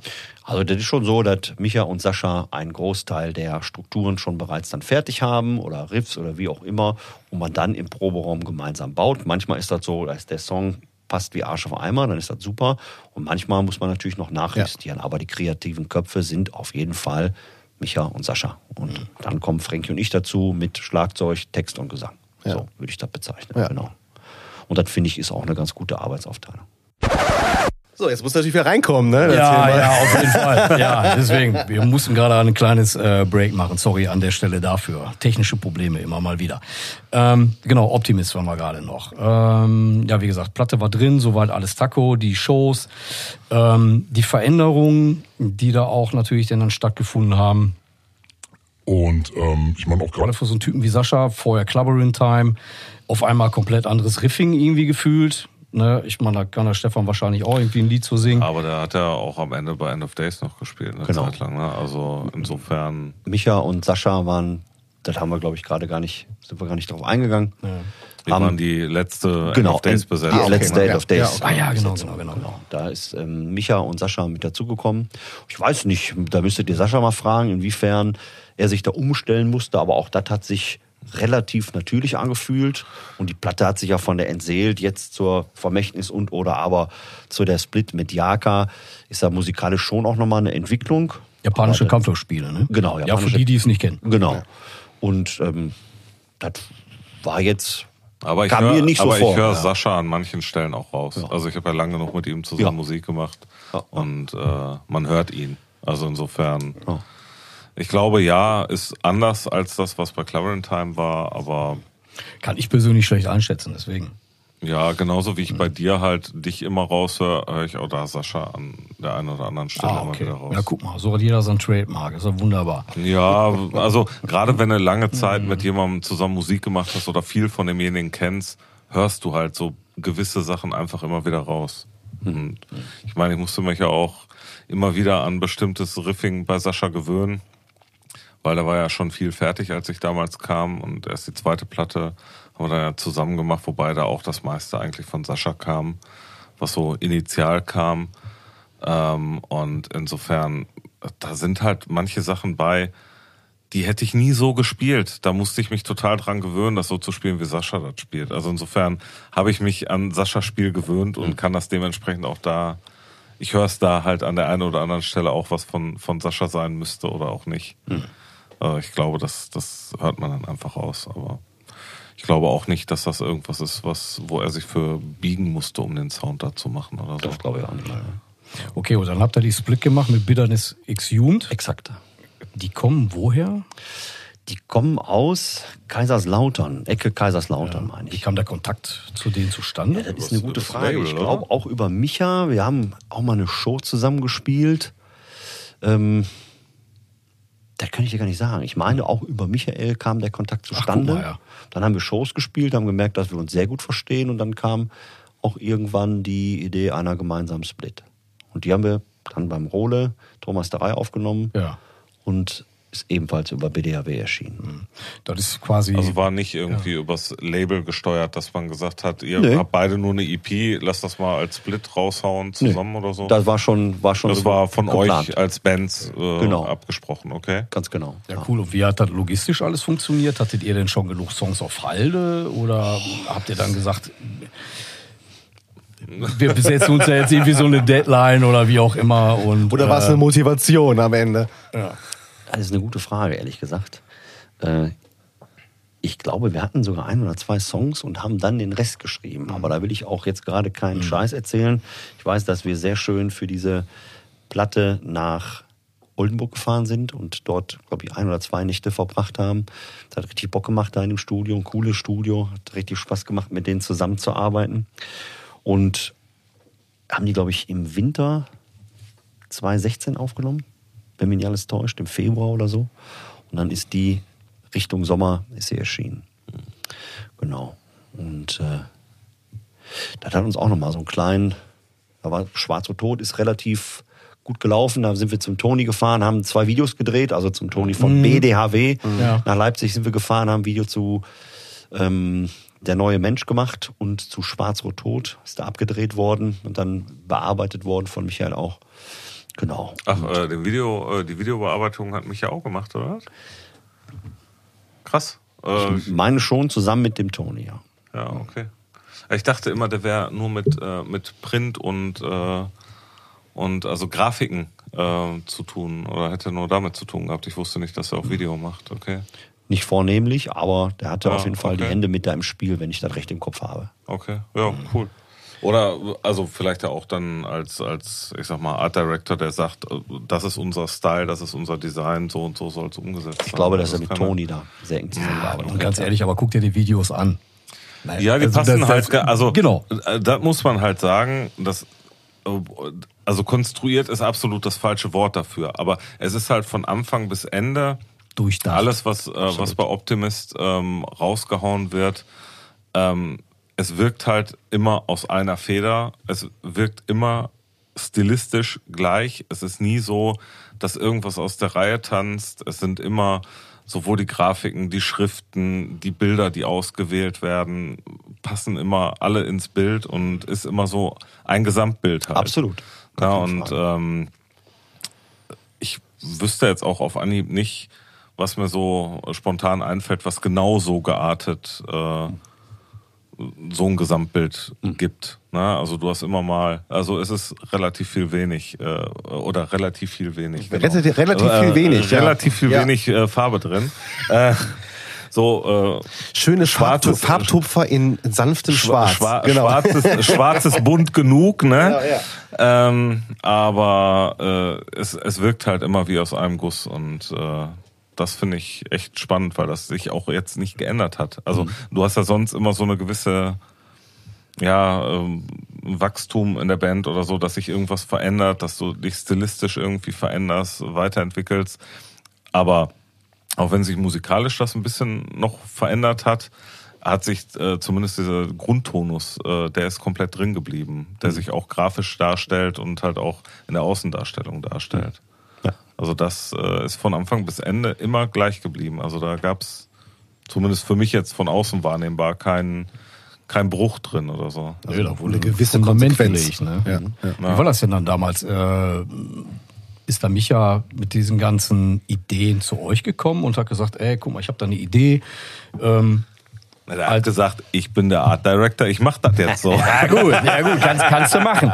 Nein, aber äh, wie war das denn da? Der Micha hat, wenn wir musikalische Projekte haben mit Optimist, dann hat er da schon eine gute und konkrete Vorstellung, hat oftmals mehrere Dinge am Start, die der uns zeigt, dann können wir was dazu sagen. Okay.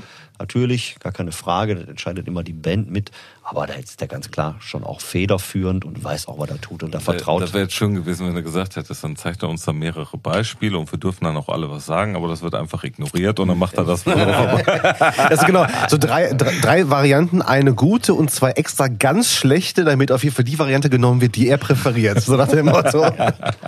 Nee, das, äh, da ist er, ja, ich- fällt kein anderes Wort ein, da ist er halt Profi. Ne?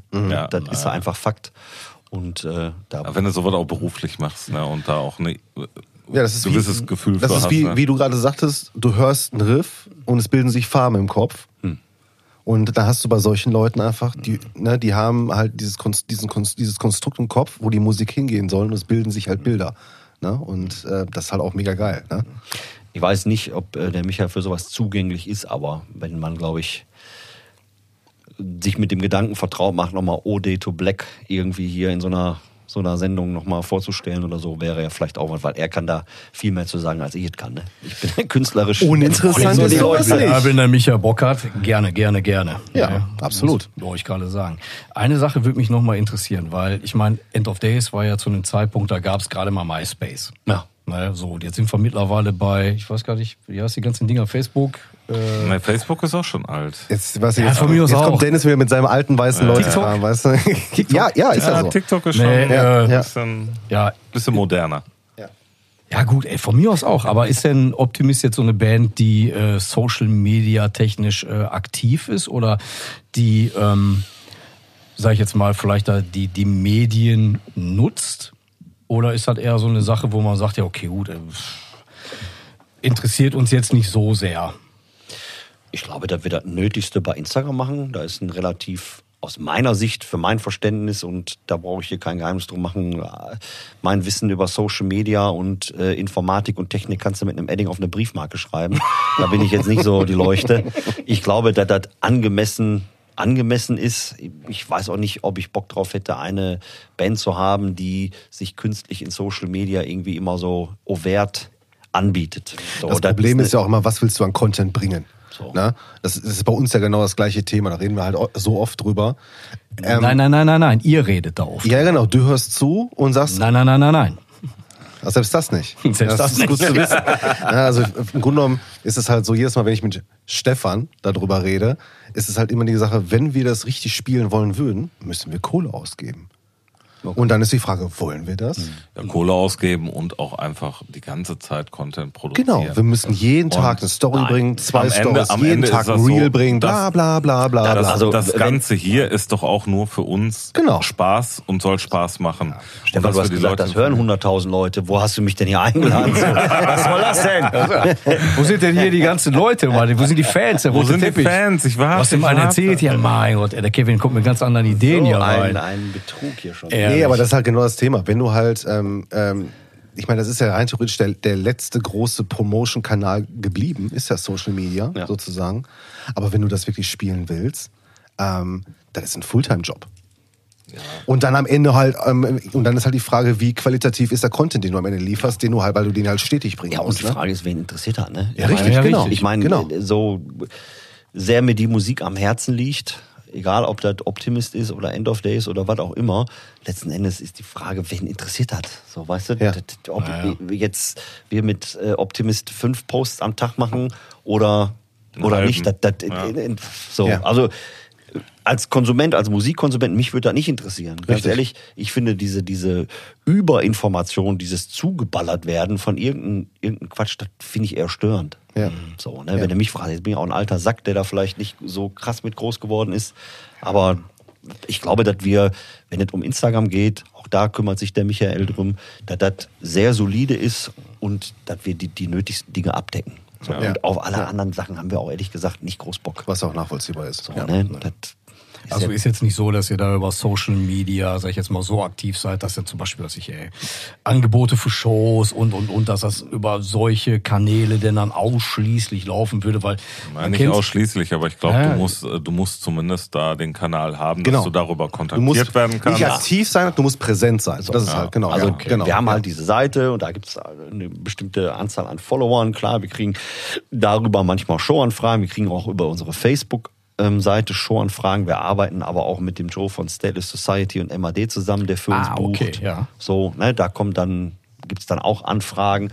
Die meisten Anfragen kommen an uns persönlich, aber jetzt, das ist nicht so, dass wir diese in Anführungsstrichen jeden Tag einen Post, das haben wir nicht. Da läuft manchmal Wochen gar nicht. Was sollen wir schreiben? Was sollen wir? Ja, Äh, Heute Das habe ich meine Kaffee ich. getrunken. Was, Ja, was sollen wir da genau. schreiben? Also wenn So. der gut war. Ja, wenn, Also manche Leute machen sowas. Du weißt, was ich meine. Wenn man irgendwie, Ich weiß, wenn was du meinst, voll ganz. Content wenn um des Contents willen. Ja, ja, das Genau, ist, wenn, es, wenn es was zu sagen gibt im Sinne von, wir spielen eine Show, dann kann man das posten oder aber wir schreiben eine neue Platte oder aber was es auch immer sei, dann finde ich es das in Ordnung. Aber die Leute zuzuballern mit irgendwas, das machen wir nicht. Ja, okay.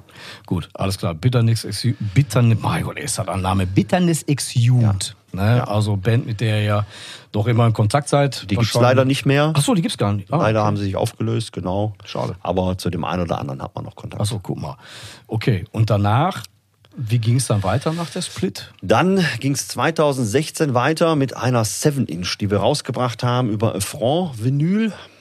Das hat der Christian Bass Wollte ich gerade sagen, das ist vom Chris, genau. Der HSB-Drummer sozusagen hat ein kleines Vinyl-Label. Da haben wir drei Songs rausgebracht und haben dann quasi, das war 2016, 2017, war das einzige Jahr, wo wir nichts released haben. Ne, stimmt auch nicht, jetzt hier Quatsch. 2017 haben wir nichts released und 2018 sind wir ins Studio gegangen für Für die Split mit japanische Kampfspiele oder was? Nee, für die zweite LP über BDAW released, das da- Vermächtnis. Die kam ja erst noch mal. Ja, stimmt, Genau. die kam ja auch erst noch mal. Genau. Ja. Und ähm, da haben wir die Release-Show im Februar 2019 gespielt. Wunderbare Show in Wuppertal. Grüße an den Maso. Der hat sehr, sehr coole Konzerte, macht der im AZ ähm, Wuppertal. Ich glaube, Markomanstraße. Cooler Club. Oh, das ist dieses ganz kleine Ding, ne? So klein ist halt gar nicht, aber Nee? passen schon 300, 400 Leute rein. Ach krass, okay. Ah, Wuppertal habe ich gerade nur noch, wie hieß das, Börse oder so was im Ja, Kopf? nee, das ist der einzige Laden, der mir jetzt gerade da noch Ja, einfällt. Börse dir mal ein Foto aus Börse und Wuppertal. U-Club. Also das sind Was? so die. Ich schick dir mal ein Foto aus Wuppertal, Ja, mach wo du mal. da stehst. Der unglaubliche Ulk. Der unglaubliche Ulk. Komm, ich weiß ich jetzt nicht, was ich. End of Days Show, Wuppertal, äh, gibt ein Foto von Stefan, wie er da steht. Und das, also da gibt es zwei Möglichkeiten. Entweder du denkst, er scheißt sich gerade in die Hose oder er verwandelt sich äh, in einen großen, grünen, doofen Menschen. Wie ich den Stefan kenne, hat er wahrscheinlich beides gemacht. Ich kann das sagen. Die Frage ist nur noch, in welcher Reihenfolge. Und wahrscheinlich warst du so empört darüber, dass du dich wieder eingeschissen hast, dass du, obwohl es dir nicht mehr passieren sollte. Endlich.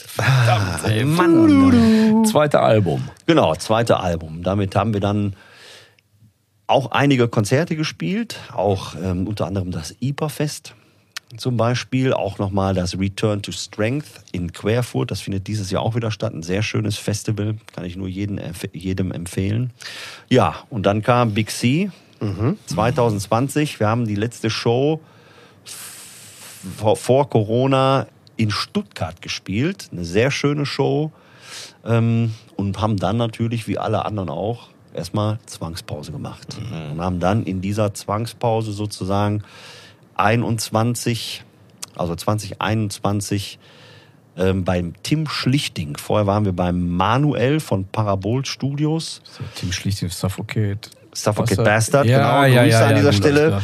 Ein äh, nicht nur guter, wie sagt man, Toningenieur, ihr wisst, was ich Ja, meine, äh, sondern auch äh, ein sehr, sehr feiner Kerl, mit dem es unfassbar viel Spaß macht, äh, Musik zu machen. Ein sehr entspannter Typ.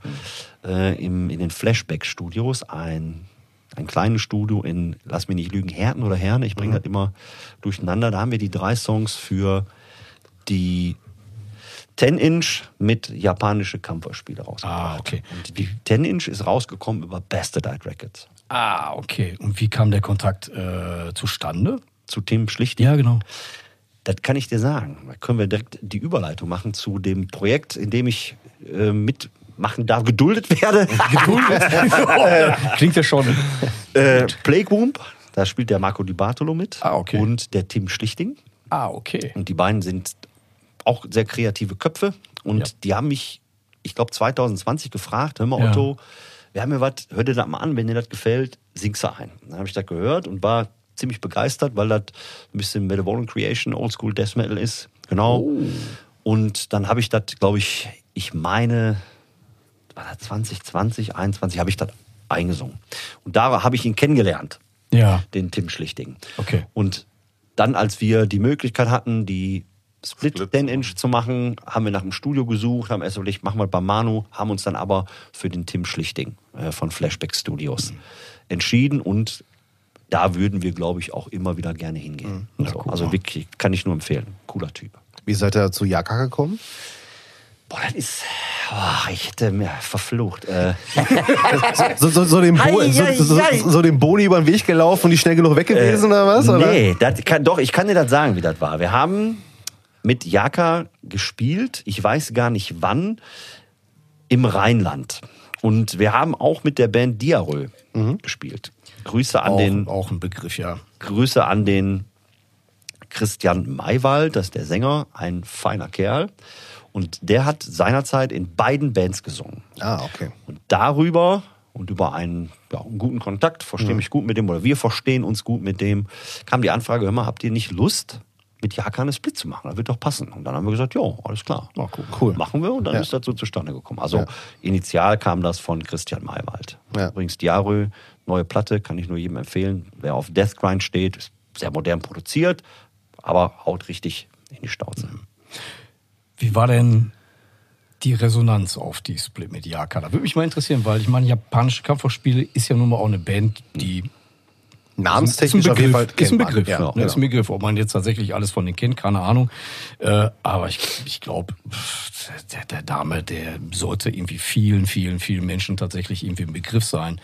Ähm, wie, wie war denn da zum einen, so, sag ich jetzt mal so, gab es da einen Impact im Grunde genommen für euch? Naja, der Impact ist ja schon scheiße durch äh, Corona gewesen, ne? Ja, gut, aber auch Corona, ne? Klar, keine Shows und so weiter, aber da hast du ja gesehen, dass ganz viele Menschen auch äh, ihr Geld ander, anders investiert haben, um Platten zu kaufen. Ne? Das war ja halt auch oftmals, ne? das, so wie man das so mitbekommen hat. Gerade Vinyl ist in Zeiten von Corona, ja, hat eine Renaissance erfahren. aber auch eine Knappheit. Ne? Das hast Richtig. du daran gemerkt, Ja, dass ja, dadurch auch das. natürlich auch teilweise ähm, Platten rausgekommen sind und ein halbes Jahr später kam erst das Vinyl. Ja, ja, oder so, auch ne? das, auch das, natürlich. War bei dieser Platte War auch auch so, so. ne? Da Ah, gab es okay, ein ja. Tape, eine Tape-Version und die, wie sagt man, Online-Version. Ja, Ja, Spotify-Version, das so Streaming, die- der- digital der Release. Digital, so. ja, genau, ja, genau, ja. Und die Vinyl hat ewig auf sich warten lassen, weil genau diese Problematiken mit dem Schön Pressback hinten anstehen, so nach dem Motto. Ne? zustande kamen. Ja, gibt ja nicht mehr so viele von denen, die es machen. Das Nee, ist nee. halt einfach das Ding, ne? Ja. Gibt ja mittlerweile auch so ganz viele, ganz kleine Indie-Pressereien, die halt nur so Mini-Auflagen Ja, ja, machen du hast können. einmal das Rohstoffproblem und natürlich auch das Hardwareproblem. Ne? Ja, ja. Ja. Ja, und wie der Impact war, wir haben einige Reviews, die wirklich gut waren, wo wir gut weggekommen sind, wo beide Bands gut weggekommen sind. Jaka haben auf dieser Platte teilweise sehr experimentelle Sachen auch gemacht und ich kann mich an ein äh, holländisches Review erinnern, da sind wir komplett zerrissen worden. Ja, äh, aber das gehört dazu. Letzten Ach ja, Endes, sicher. je älter ich werde, desto weniger wichtig sind solche Dinge. Sowohl, wenn die Reviews gut sind, freut man sich natürlich, aber weiß man halt auch einzuschätzen. Und wenn sie negativ sind, ist das, ist einfach Wumpe. Man nimmt das auch nicht mehr so persönlich, ne? Man, nein, das wird relativ gut entkoppelt von der Person. Das, entweder mag man das oder man mag das nicht. Also ich kann mich an Zeiten bei mir persönlich erinnern, äh, boah, wenn einer da irgendwas gegen das gesagt hätte, was ich... Äh, Das kann ich mir sehr schwer vorstellen. Meinst du, ehrlich? Nein. Aber das habe ich ja bis heute. Ne? Ich, ich respektiere deine Meinung natürlich nicht. Quatsch.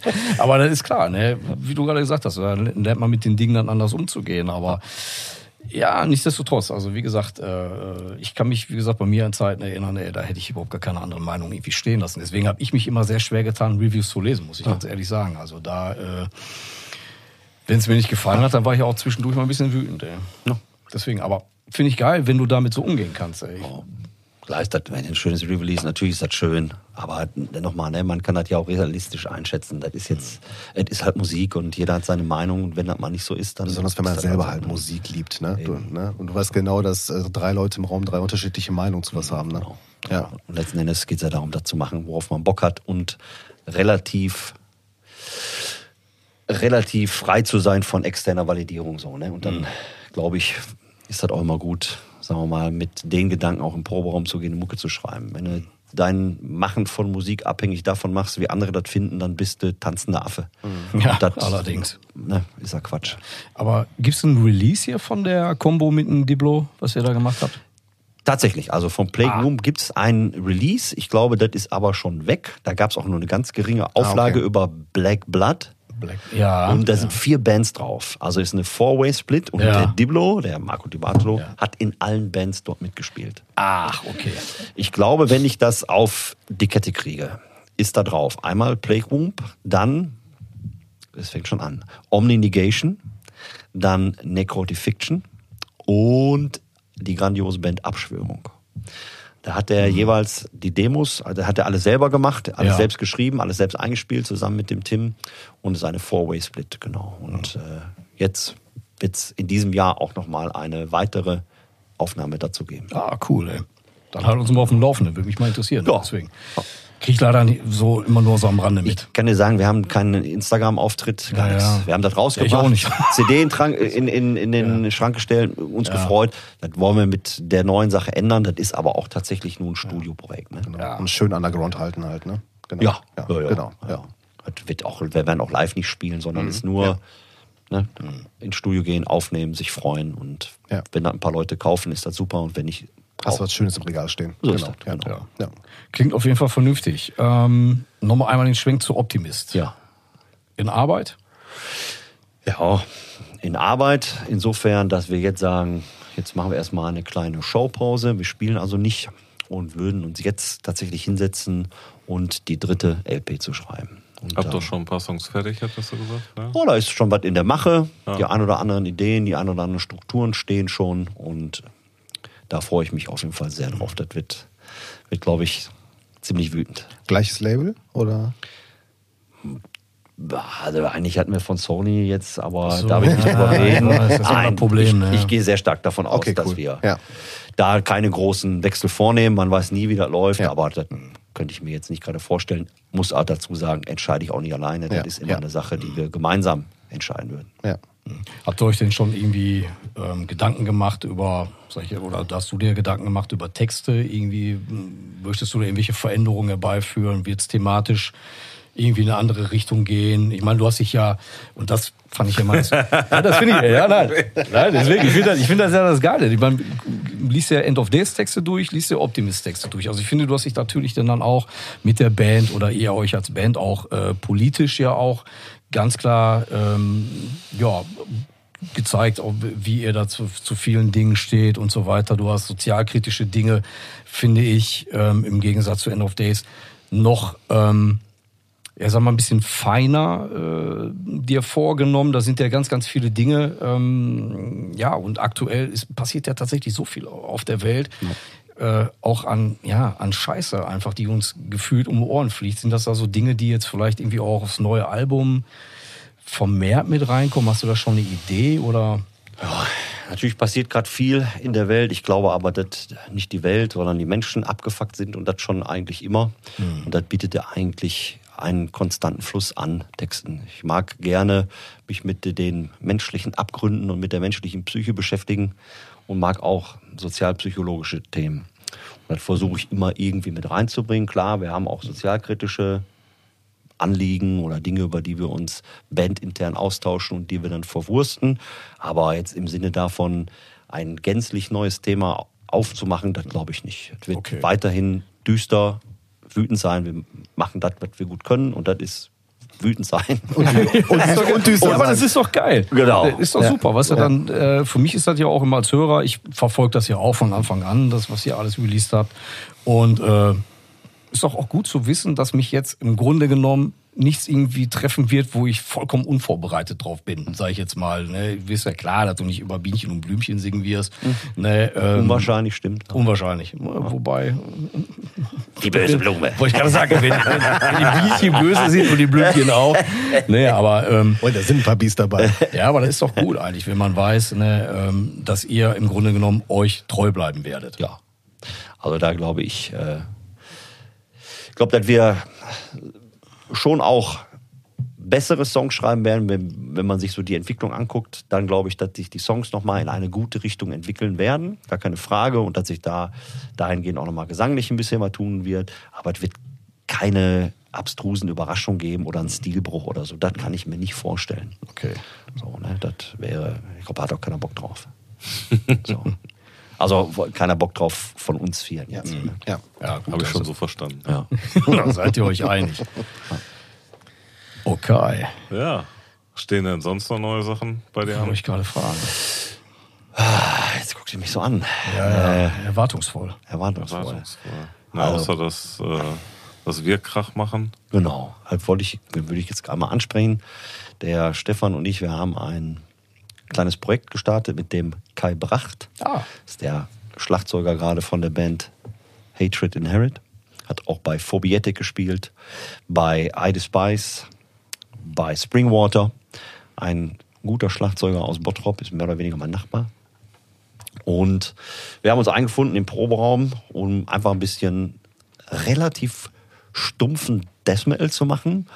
Hört sich aber gerade eher nach relativ stumpfen Hardcore an.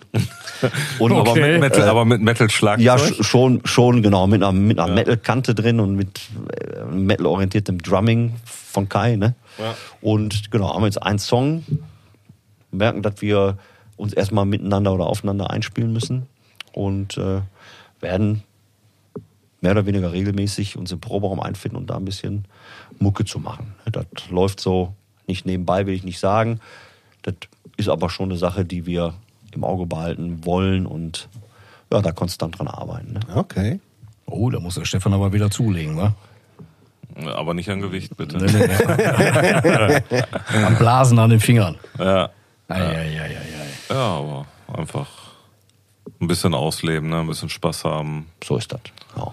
Und äh, stumpf ist Trumpf, ist äh, das Motto. Da bin ich mal gespannt, ey, wenn da mal ein Output kommt. Will ich dann aus erster Hand hier wohl mitkriegen. So ist es. Genau. Da haben wir Lust drauf, das zu machen. Immer so, wie es die Zeit erlaubt, quasi. Das so zu tun und da habe ich auch Bock drauf. Ich auch. Oh. Nice. Nice. Und sonst gibt's noch Ja, okay. Jetzt brauchen wir ja nicht mehr. ein, ein, eine große Warte, warte, Ankündigung. warte, warte. Sollen wir einen. Einspieler machen?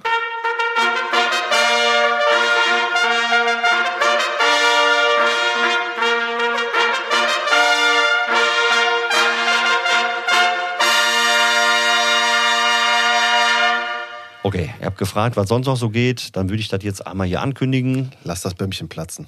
Das würde ich tun. Am 4.11.2023 werden End of Days eine Show spielen.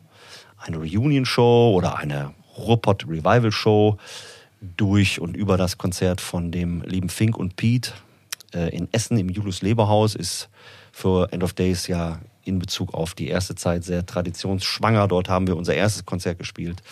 Und da werden wir natürlich Sachen von der Hate Anthems spielen und von der Dedicated. Die Hate Anthems wird dann 20 Jahre alt sein, ziemlich genau. Wir haben vor 20 Jahren ziemlich genau die Release-Show für die Hate Anthems gespielt und ja, wir haben uns zusammengesetzt und uns dazu entschlossen, Ja, mega geil. dies zu tun und freuen uns da auch sehr drauf. Genau. Und mehr kann ich an dieser Stelle jetzt gar nicht so sagen. Du Ne? kannst sagen, alle hinkommen. Ja, selbstverständlich. Da könnt ihr natürlich alle hinkommen. Müsst. Naja, man muss, ja, man muss ja ein bisschen ausholen. Also es haben ja viele gebohrt an euch. Ne? Also es war ja schon so, äh, auch als wir jetzt äh, zuletzt im Julius Leberhaus waren bei der Born from Pain Show. Ja. Also ich weiß nicht, auf, allein, also, alleine auf dem Weg von äh, vom Parkplatz. Also der Weg bis bis zu dieser Rampe darunter, Ja. da waren waren nicht viele, aber als wir da ankamen, war eigentlich jeder zweite. Ja, Sag mal, denn End of Days nochmal eine Show? wie ist denn eigentlich hier diese ganzen Revival-Shows? End of Days müsste eigentlich auch mal spielen. Wie sieht das eigentlich aus? Und jeder hat gefragt. Und also es war schon auffällig, wie sehr auch gebohrt wurde. Ne? Du warst dabei, genau. Ja. Tatsächlich ist das so, dass eigentlich über die Jahre Leute immer gefragt haben, "Hör mal, was ist denn mit End of Days, weil es einfach nie einen wirklichen Cut gab. Wir haben nie gesagt, so auf Wiedersehen, wir sind weg, sondern es war einfach, wir sind schleichend quasi von der Bühne. Leute haben immer wieder nachgefragt. Das war eigentlich immer die Antwort, nee, das wird es nicht nochmal geben. Und in den letzten anderthalb Jahren kamen diese Anfragen verstärkt. Und jetzt hat es sich ergeben, dass der Fink mit seiner Konzertreihe quasi das letzte halbe Jahr relativ penetrant gefragt hat.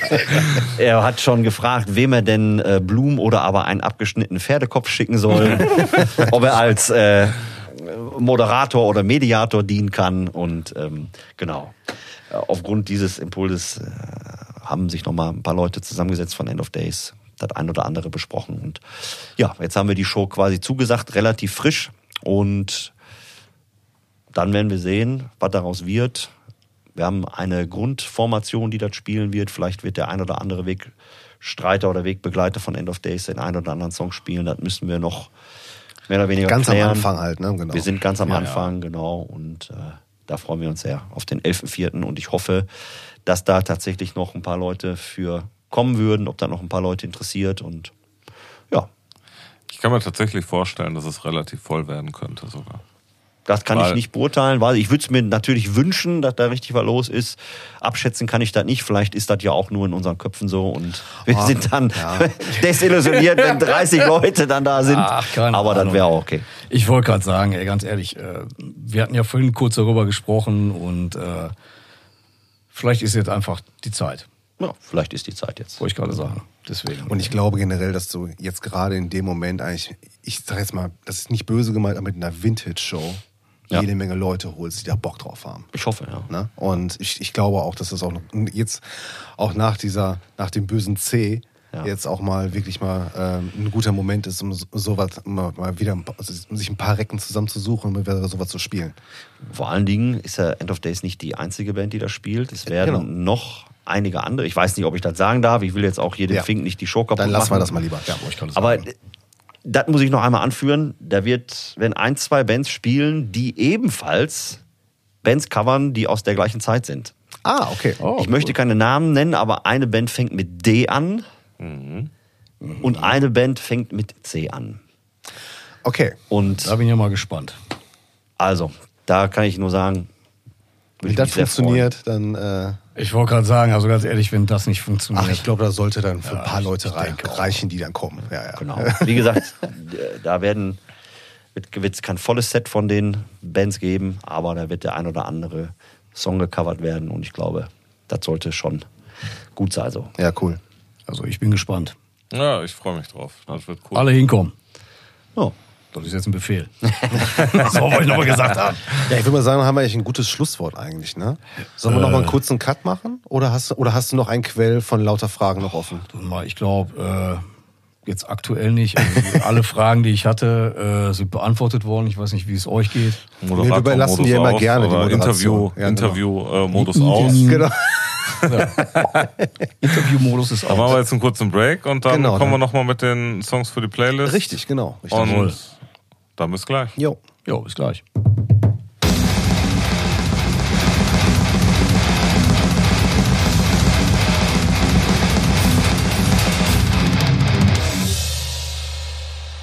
So, sind wir wieder zurück. Yeah. Auf zum letzten äh, Viertel, Fünftel, Sechstel, Siebtel. Wie Sucht ihr mal da aus. Wir kommen zum Rechnen ist nicht unsere Stärke, wie wir schon mal das- festgestellt damit haben. fangen ne? wir auch nicht mehr an. Nein. Nein, nein, nein. Ähm, ich würde sagen, wir packen noch ein paar feine Gerate auf die Playlist. Machen wir im Uhrzeigersinn Jawohl, oder ja. sollen wir bei unserem Gast Nein, starten? der Gast fängt an. Der Gast fängt an. Okay. Okay. Alter Song. Ach nee, wir haben jetzt zwei neue Songs von dir sogar. So. Genau. Ja. Nee, ich habe keine alten Songs, aber dafür darf ich drei nehmen. Genau. Und da ist einmal die Band, ich hoffe, ich sage den Namen richtig, Juna oder Juna aus Leipzig, eine Black Metal Band. Album Zornfluch. Und der Song heißt Knochen zu Asche, Kronen zu Rost. Der zweite Song ist von der französischen Pariser Band, glaube ich, Worst Daubt, sind ebenfalls auch auf BDHW Records. Und da würde ich gerne das Intro und den Song Dehumanized in die Liste packen. Und dann von der Band Optimist aus dem Jahr 2022 erschien der Song Rechtschaffener Hass von der Split mit japanische Kampfspiele. Packen wir drauf. Flat Earthers Ball. Dankeschön. Sehr Super. schön. So. Nils. Äh, be bevor ich jetzt weitermache, äh, wie bist du auf die, äh, auf die Jungs aus äh, Leipzig gekommen? durch den Marco, Ja. der mir die vorgespielt hat und ich war direkt verliebt. Hört euch den Song an, insbesondere das Intro und den Song ganz zu Ende. Der knallt wirklich von Ja, Anfang ich werde mir das mal einige mal Höhen. Ja. Ähm, cool. Alter Song. Ich breche jetzt mal wieder komplett mit den Sachen da drauf, die da drauf sind. Ich pack, ähm, boah, ich glaube von 99 ist die Scheibe. Ähm, Blumfeld, 1000 Tränen tief, packe ich da drauf. Was ist denn Blumenfeld? Ja, das ist. Äh, Frag nicht. Frag nicht. Frag nicht. Spiele ich dir gleich vor und du wirst mich wahrscheinlich dafür steinigen. Ähm, also, ich, ey, tief traurige Scheiße. Mir wurde wieder vorgeworfen auf der, auf der Hinfahrt, dass ich immer, immer in diesem Modus bin. Ähm, Machst du weiter? Mache ich weiter. Ja, Ja, ja, bitte. ja. Mann, Mann, Mann. Doch. Ähm, und äh, dann habe ich gestern was entdeckt und zwar Ruim. Ähm, ist das, also R-U-I-M geschrieben, ist das neue Projekt von Blasphema, von dem ehemaligen Gitarristen von Mayhem und dem Gitarristen von Ultimas mit äh, Flo Monnier und äh, Ach, guck mal. und wie heißt nochmal der, äh, ja, das ist der Sänger von, von Morbid Angel da, der David Vincent. Dave Vincent, David- David Vincent, genau. Ähm, der hat halt ein neues Projekt, ähm, ist jetzt der erste Song raus, äh, The Triumph of Night and Fire. Ähm, kommt jetzt, meine ich, im nächsten Monat raus. Aber der erste Song ist schon ziemlich fett, ist sehr Black Metal, ist sehr okkult, sehr ähm, atmosphärisch. ja, mag ich. Wir gerade schon mal dabei. gemacht, oder? Ja. Ähm, bei den alten Sachen äh, muss ich jetzt mal was äh, rausholen, was so ein bisschen untypisch ist, aber ich äh, plane äh, demnächst auf ein Konzert zu gehen und äh, äh, darum habe ich die Band mal wieder ein bisschen gehört. Äh, Satanic Surfers. Oh er Mann, das, ey. da werden aber Erinnerungen wach an meine Jugend. Ja, also Ich ich erinnere mich an die Sprachnachrichten, die, die, die, wo, wo du so unfassbar ekelhaft happy drauf klangst, als du da. ey, das hat Ja, ja, so viel total. Spaß gemacht. äh, Wie, mal, wie hieß der nochmal? Das, schwarzes Album mit rotem Teufel. Yo! Ich kann das von dir aus nicht lesen. Stefan sie äh, Hero of Our Time. Hero of Our Time. Ja. Genau, und von der Platte würde ich auch äh, And the Cheesy Fell Down nehmen. Das ist der ähm, Starttrack von der Platte. Äh, mega geil. Ich habe die letzten Tage so viel Satanic Surfers gehört wie, weiß ich nicht, seit 20 Jahren nicht mehr oder Ja. was. Die spielen Und, jetzt, ne? Ähm, genau, die spielen jetzt im Turok. Ja. Äh, habe ich mega Bock drauf. Ja, okay. Und äh, will ich auf jeden Fall auch hin. Freue Ja. ich mich schon drauf. Ja, cool. Und äh, dann neue Song. Äh, ich kann tatsächlich nicht sagen, wie es ähm, Cattle Decapitation. Ja. Ke Kettle, ne? Ja, Cattle Decapitation. Äh, äh, A Photic Doom äh, würde ich mit reinnehmen. Ja. Ich finde die Platte echt geil. Also der Kai hatte die gestern Abend, äh, als wir ein bisschen Musik gemacht haben, angesprochen. Ich hatte die nicht auf dem Schirm. Ich habe die gestern Abend Ja, noch die kam gehört. auch gestern erst raus. Ne? Also- ja, aber also, ich habe, ja. aber ich habe die Ja. gestern dann direkt auch nochmal komplett gehört. Ich finde die einfach richtig gut. Ja. Ist ein richtiges Brett. Fett. Klassiker hätte ich gerne von der Band Suicidal Tendencies, vom ersten Album Memories of Tomorrow und aktuell von der Band Hulda Sylvan Awakening Black Metal. Müsst ihr mal reinhören. Geschmackssache tatsächlich. Ich find's gut. Und ihr wisst, andere Meinungen werden von mir nicht respektiert. Also von daher werdet ihr es auch gut finden. In dem Sinne. Kevin, vielen, vielen Dank Genau. für deine Dankeschön. Zeit. Dankeschön für deine Danke Zeit. für deine Zeit, danke für die Antworten. und deine sonore Radiostimme. Dankeschön. Genau. Danke, dass ich hier sein durfte. Wir überlassen dir das Schlusswort. Okay, dann bedanke ich mich nochmal bei den Jungs von Tales from the Pod. Und äh, ich bin gezwungen worden, ich wollte das nicht. es stehen hier drei sehr große Männer mit Baseballschlägen. Nein, Quatsch. Vielen Dank, dass ich hier sein durfte und mir fällt jetzt auch nichts mehr Schlaues ein. Ich wünsche euch was. Dankeschön. Hau rein. Ciao. Ciao.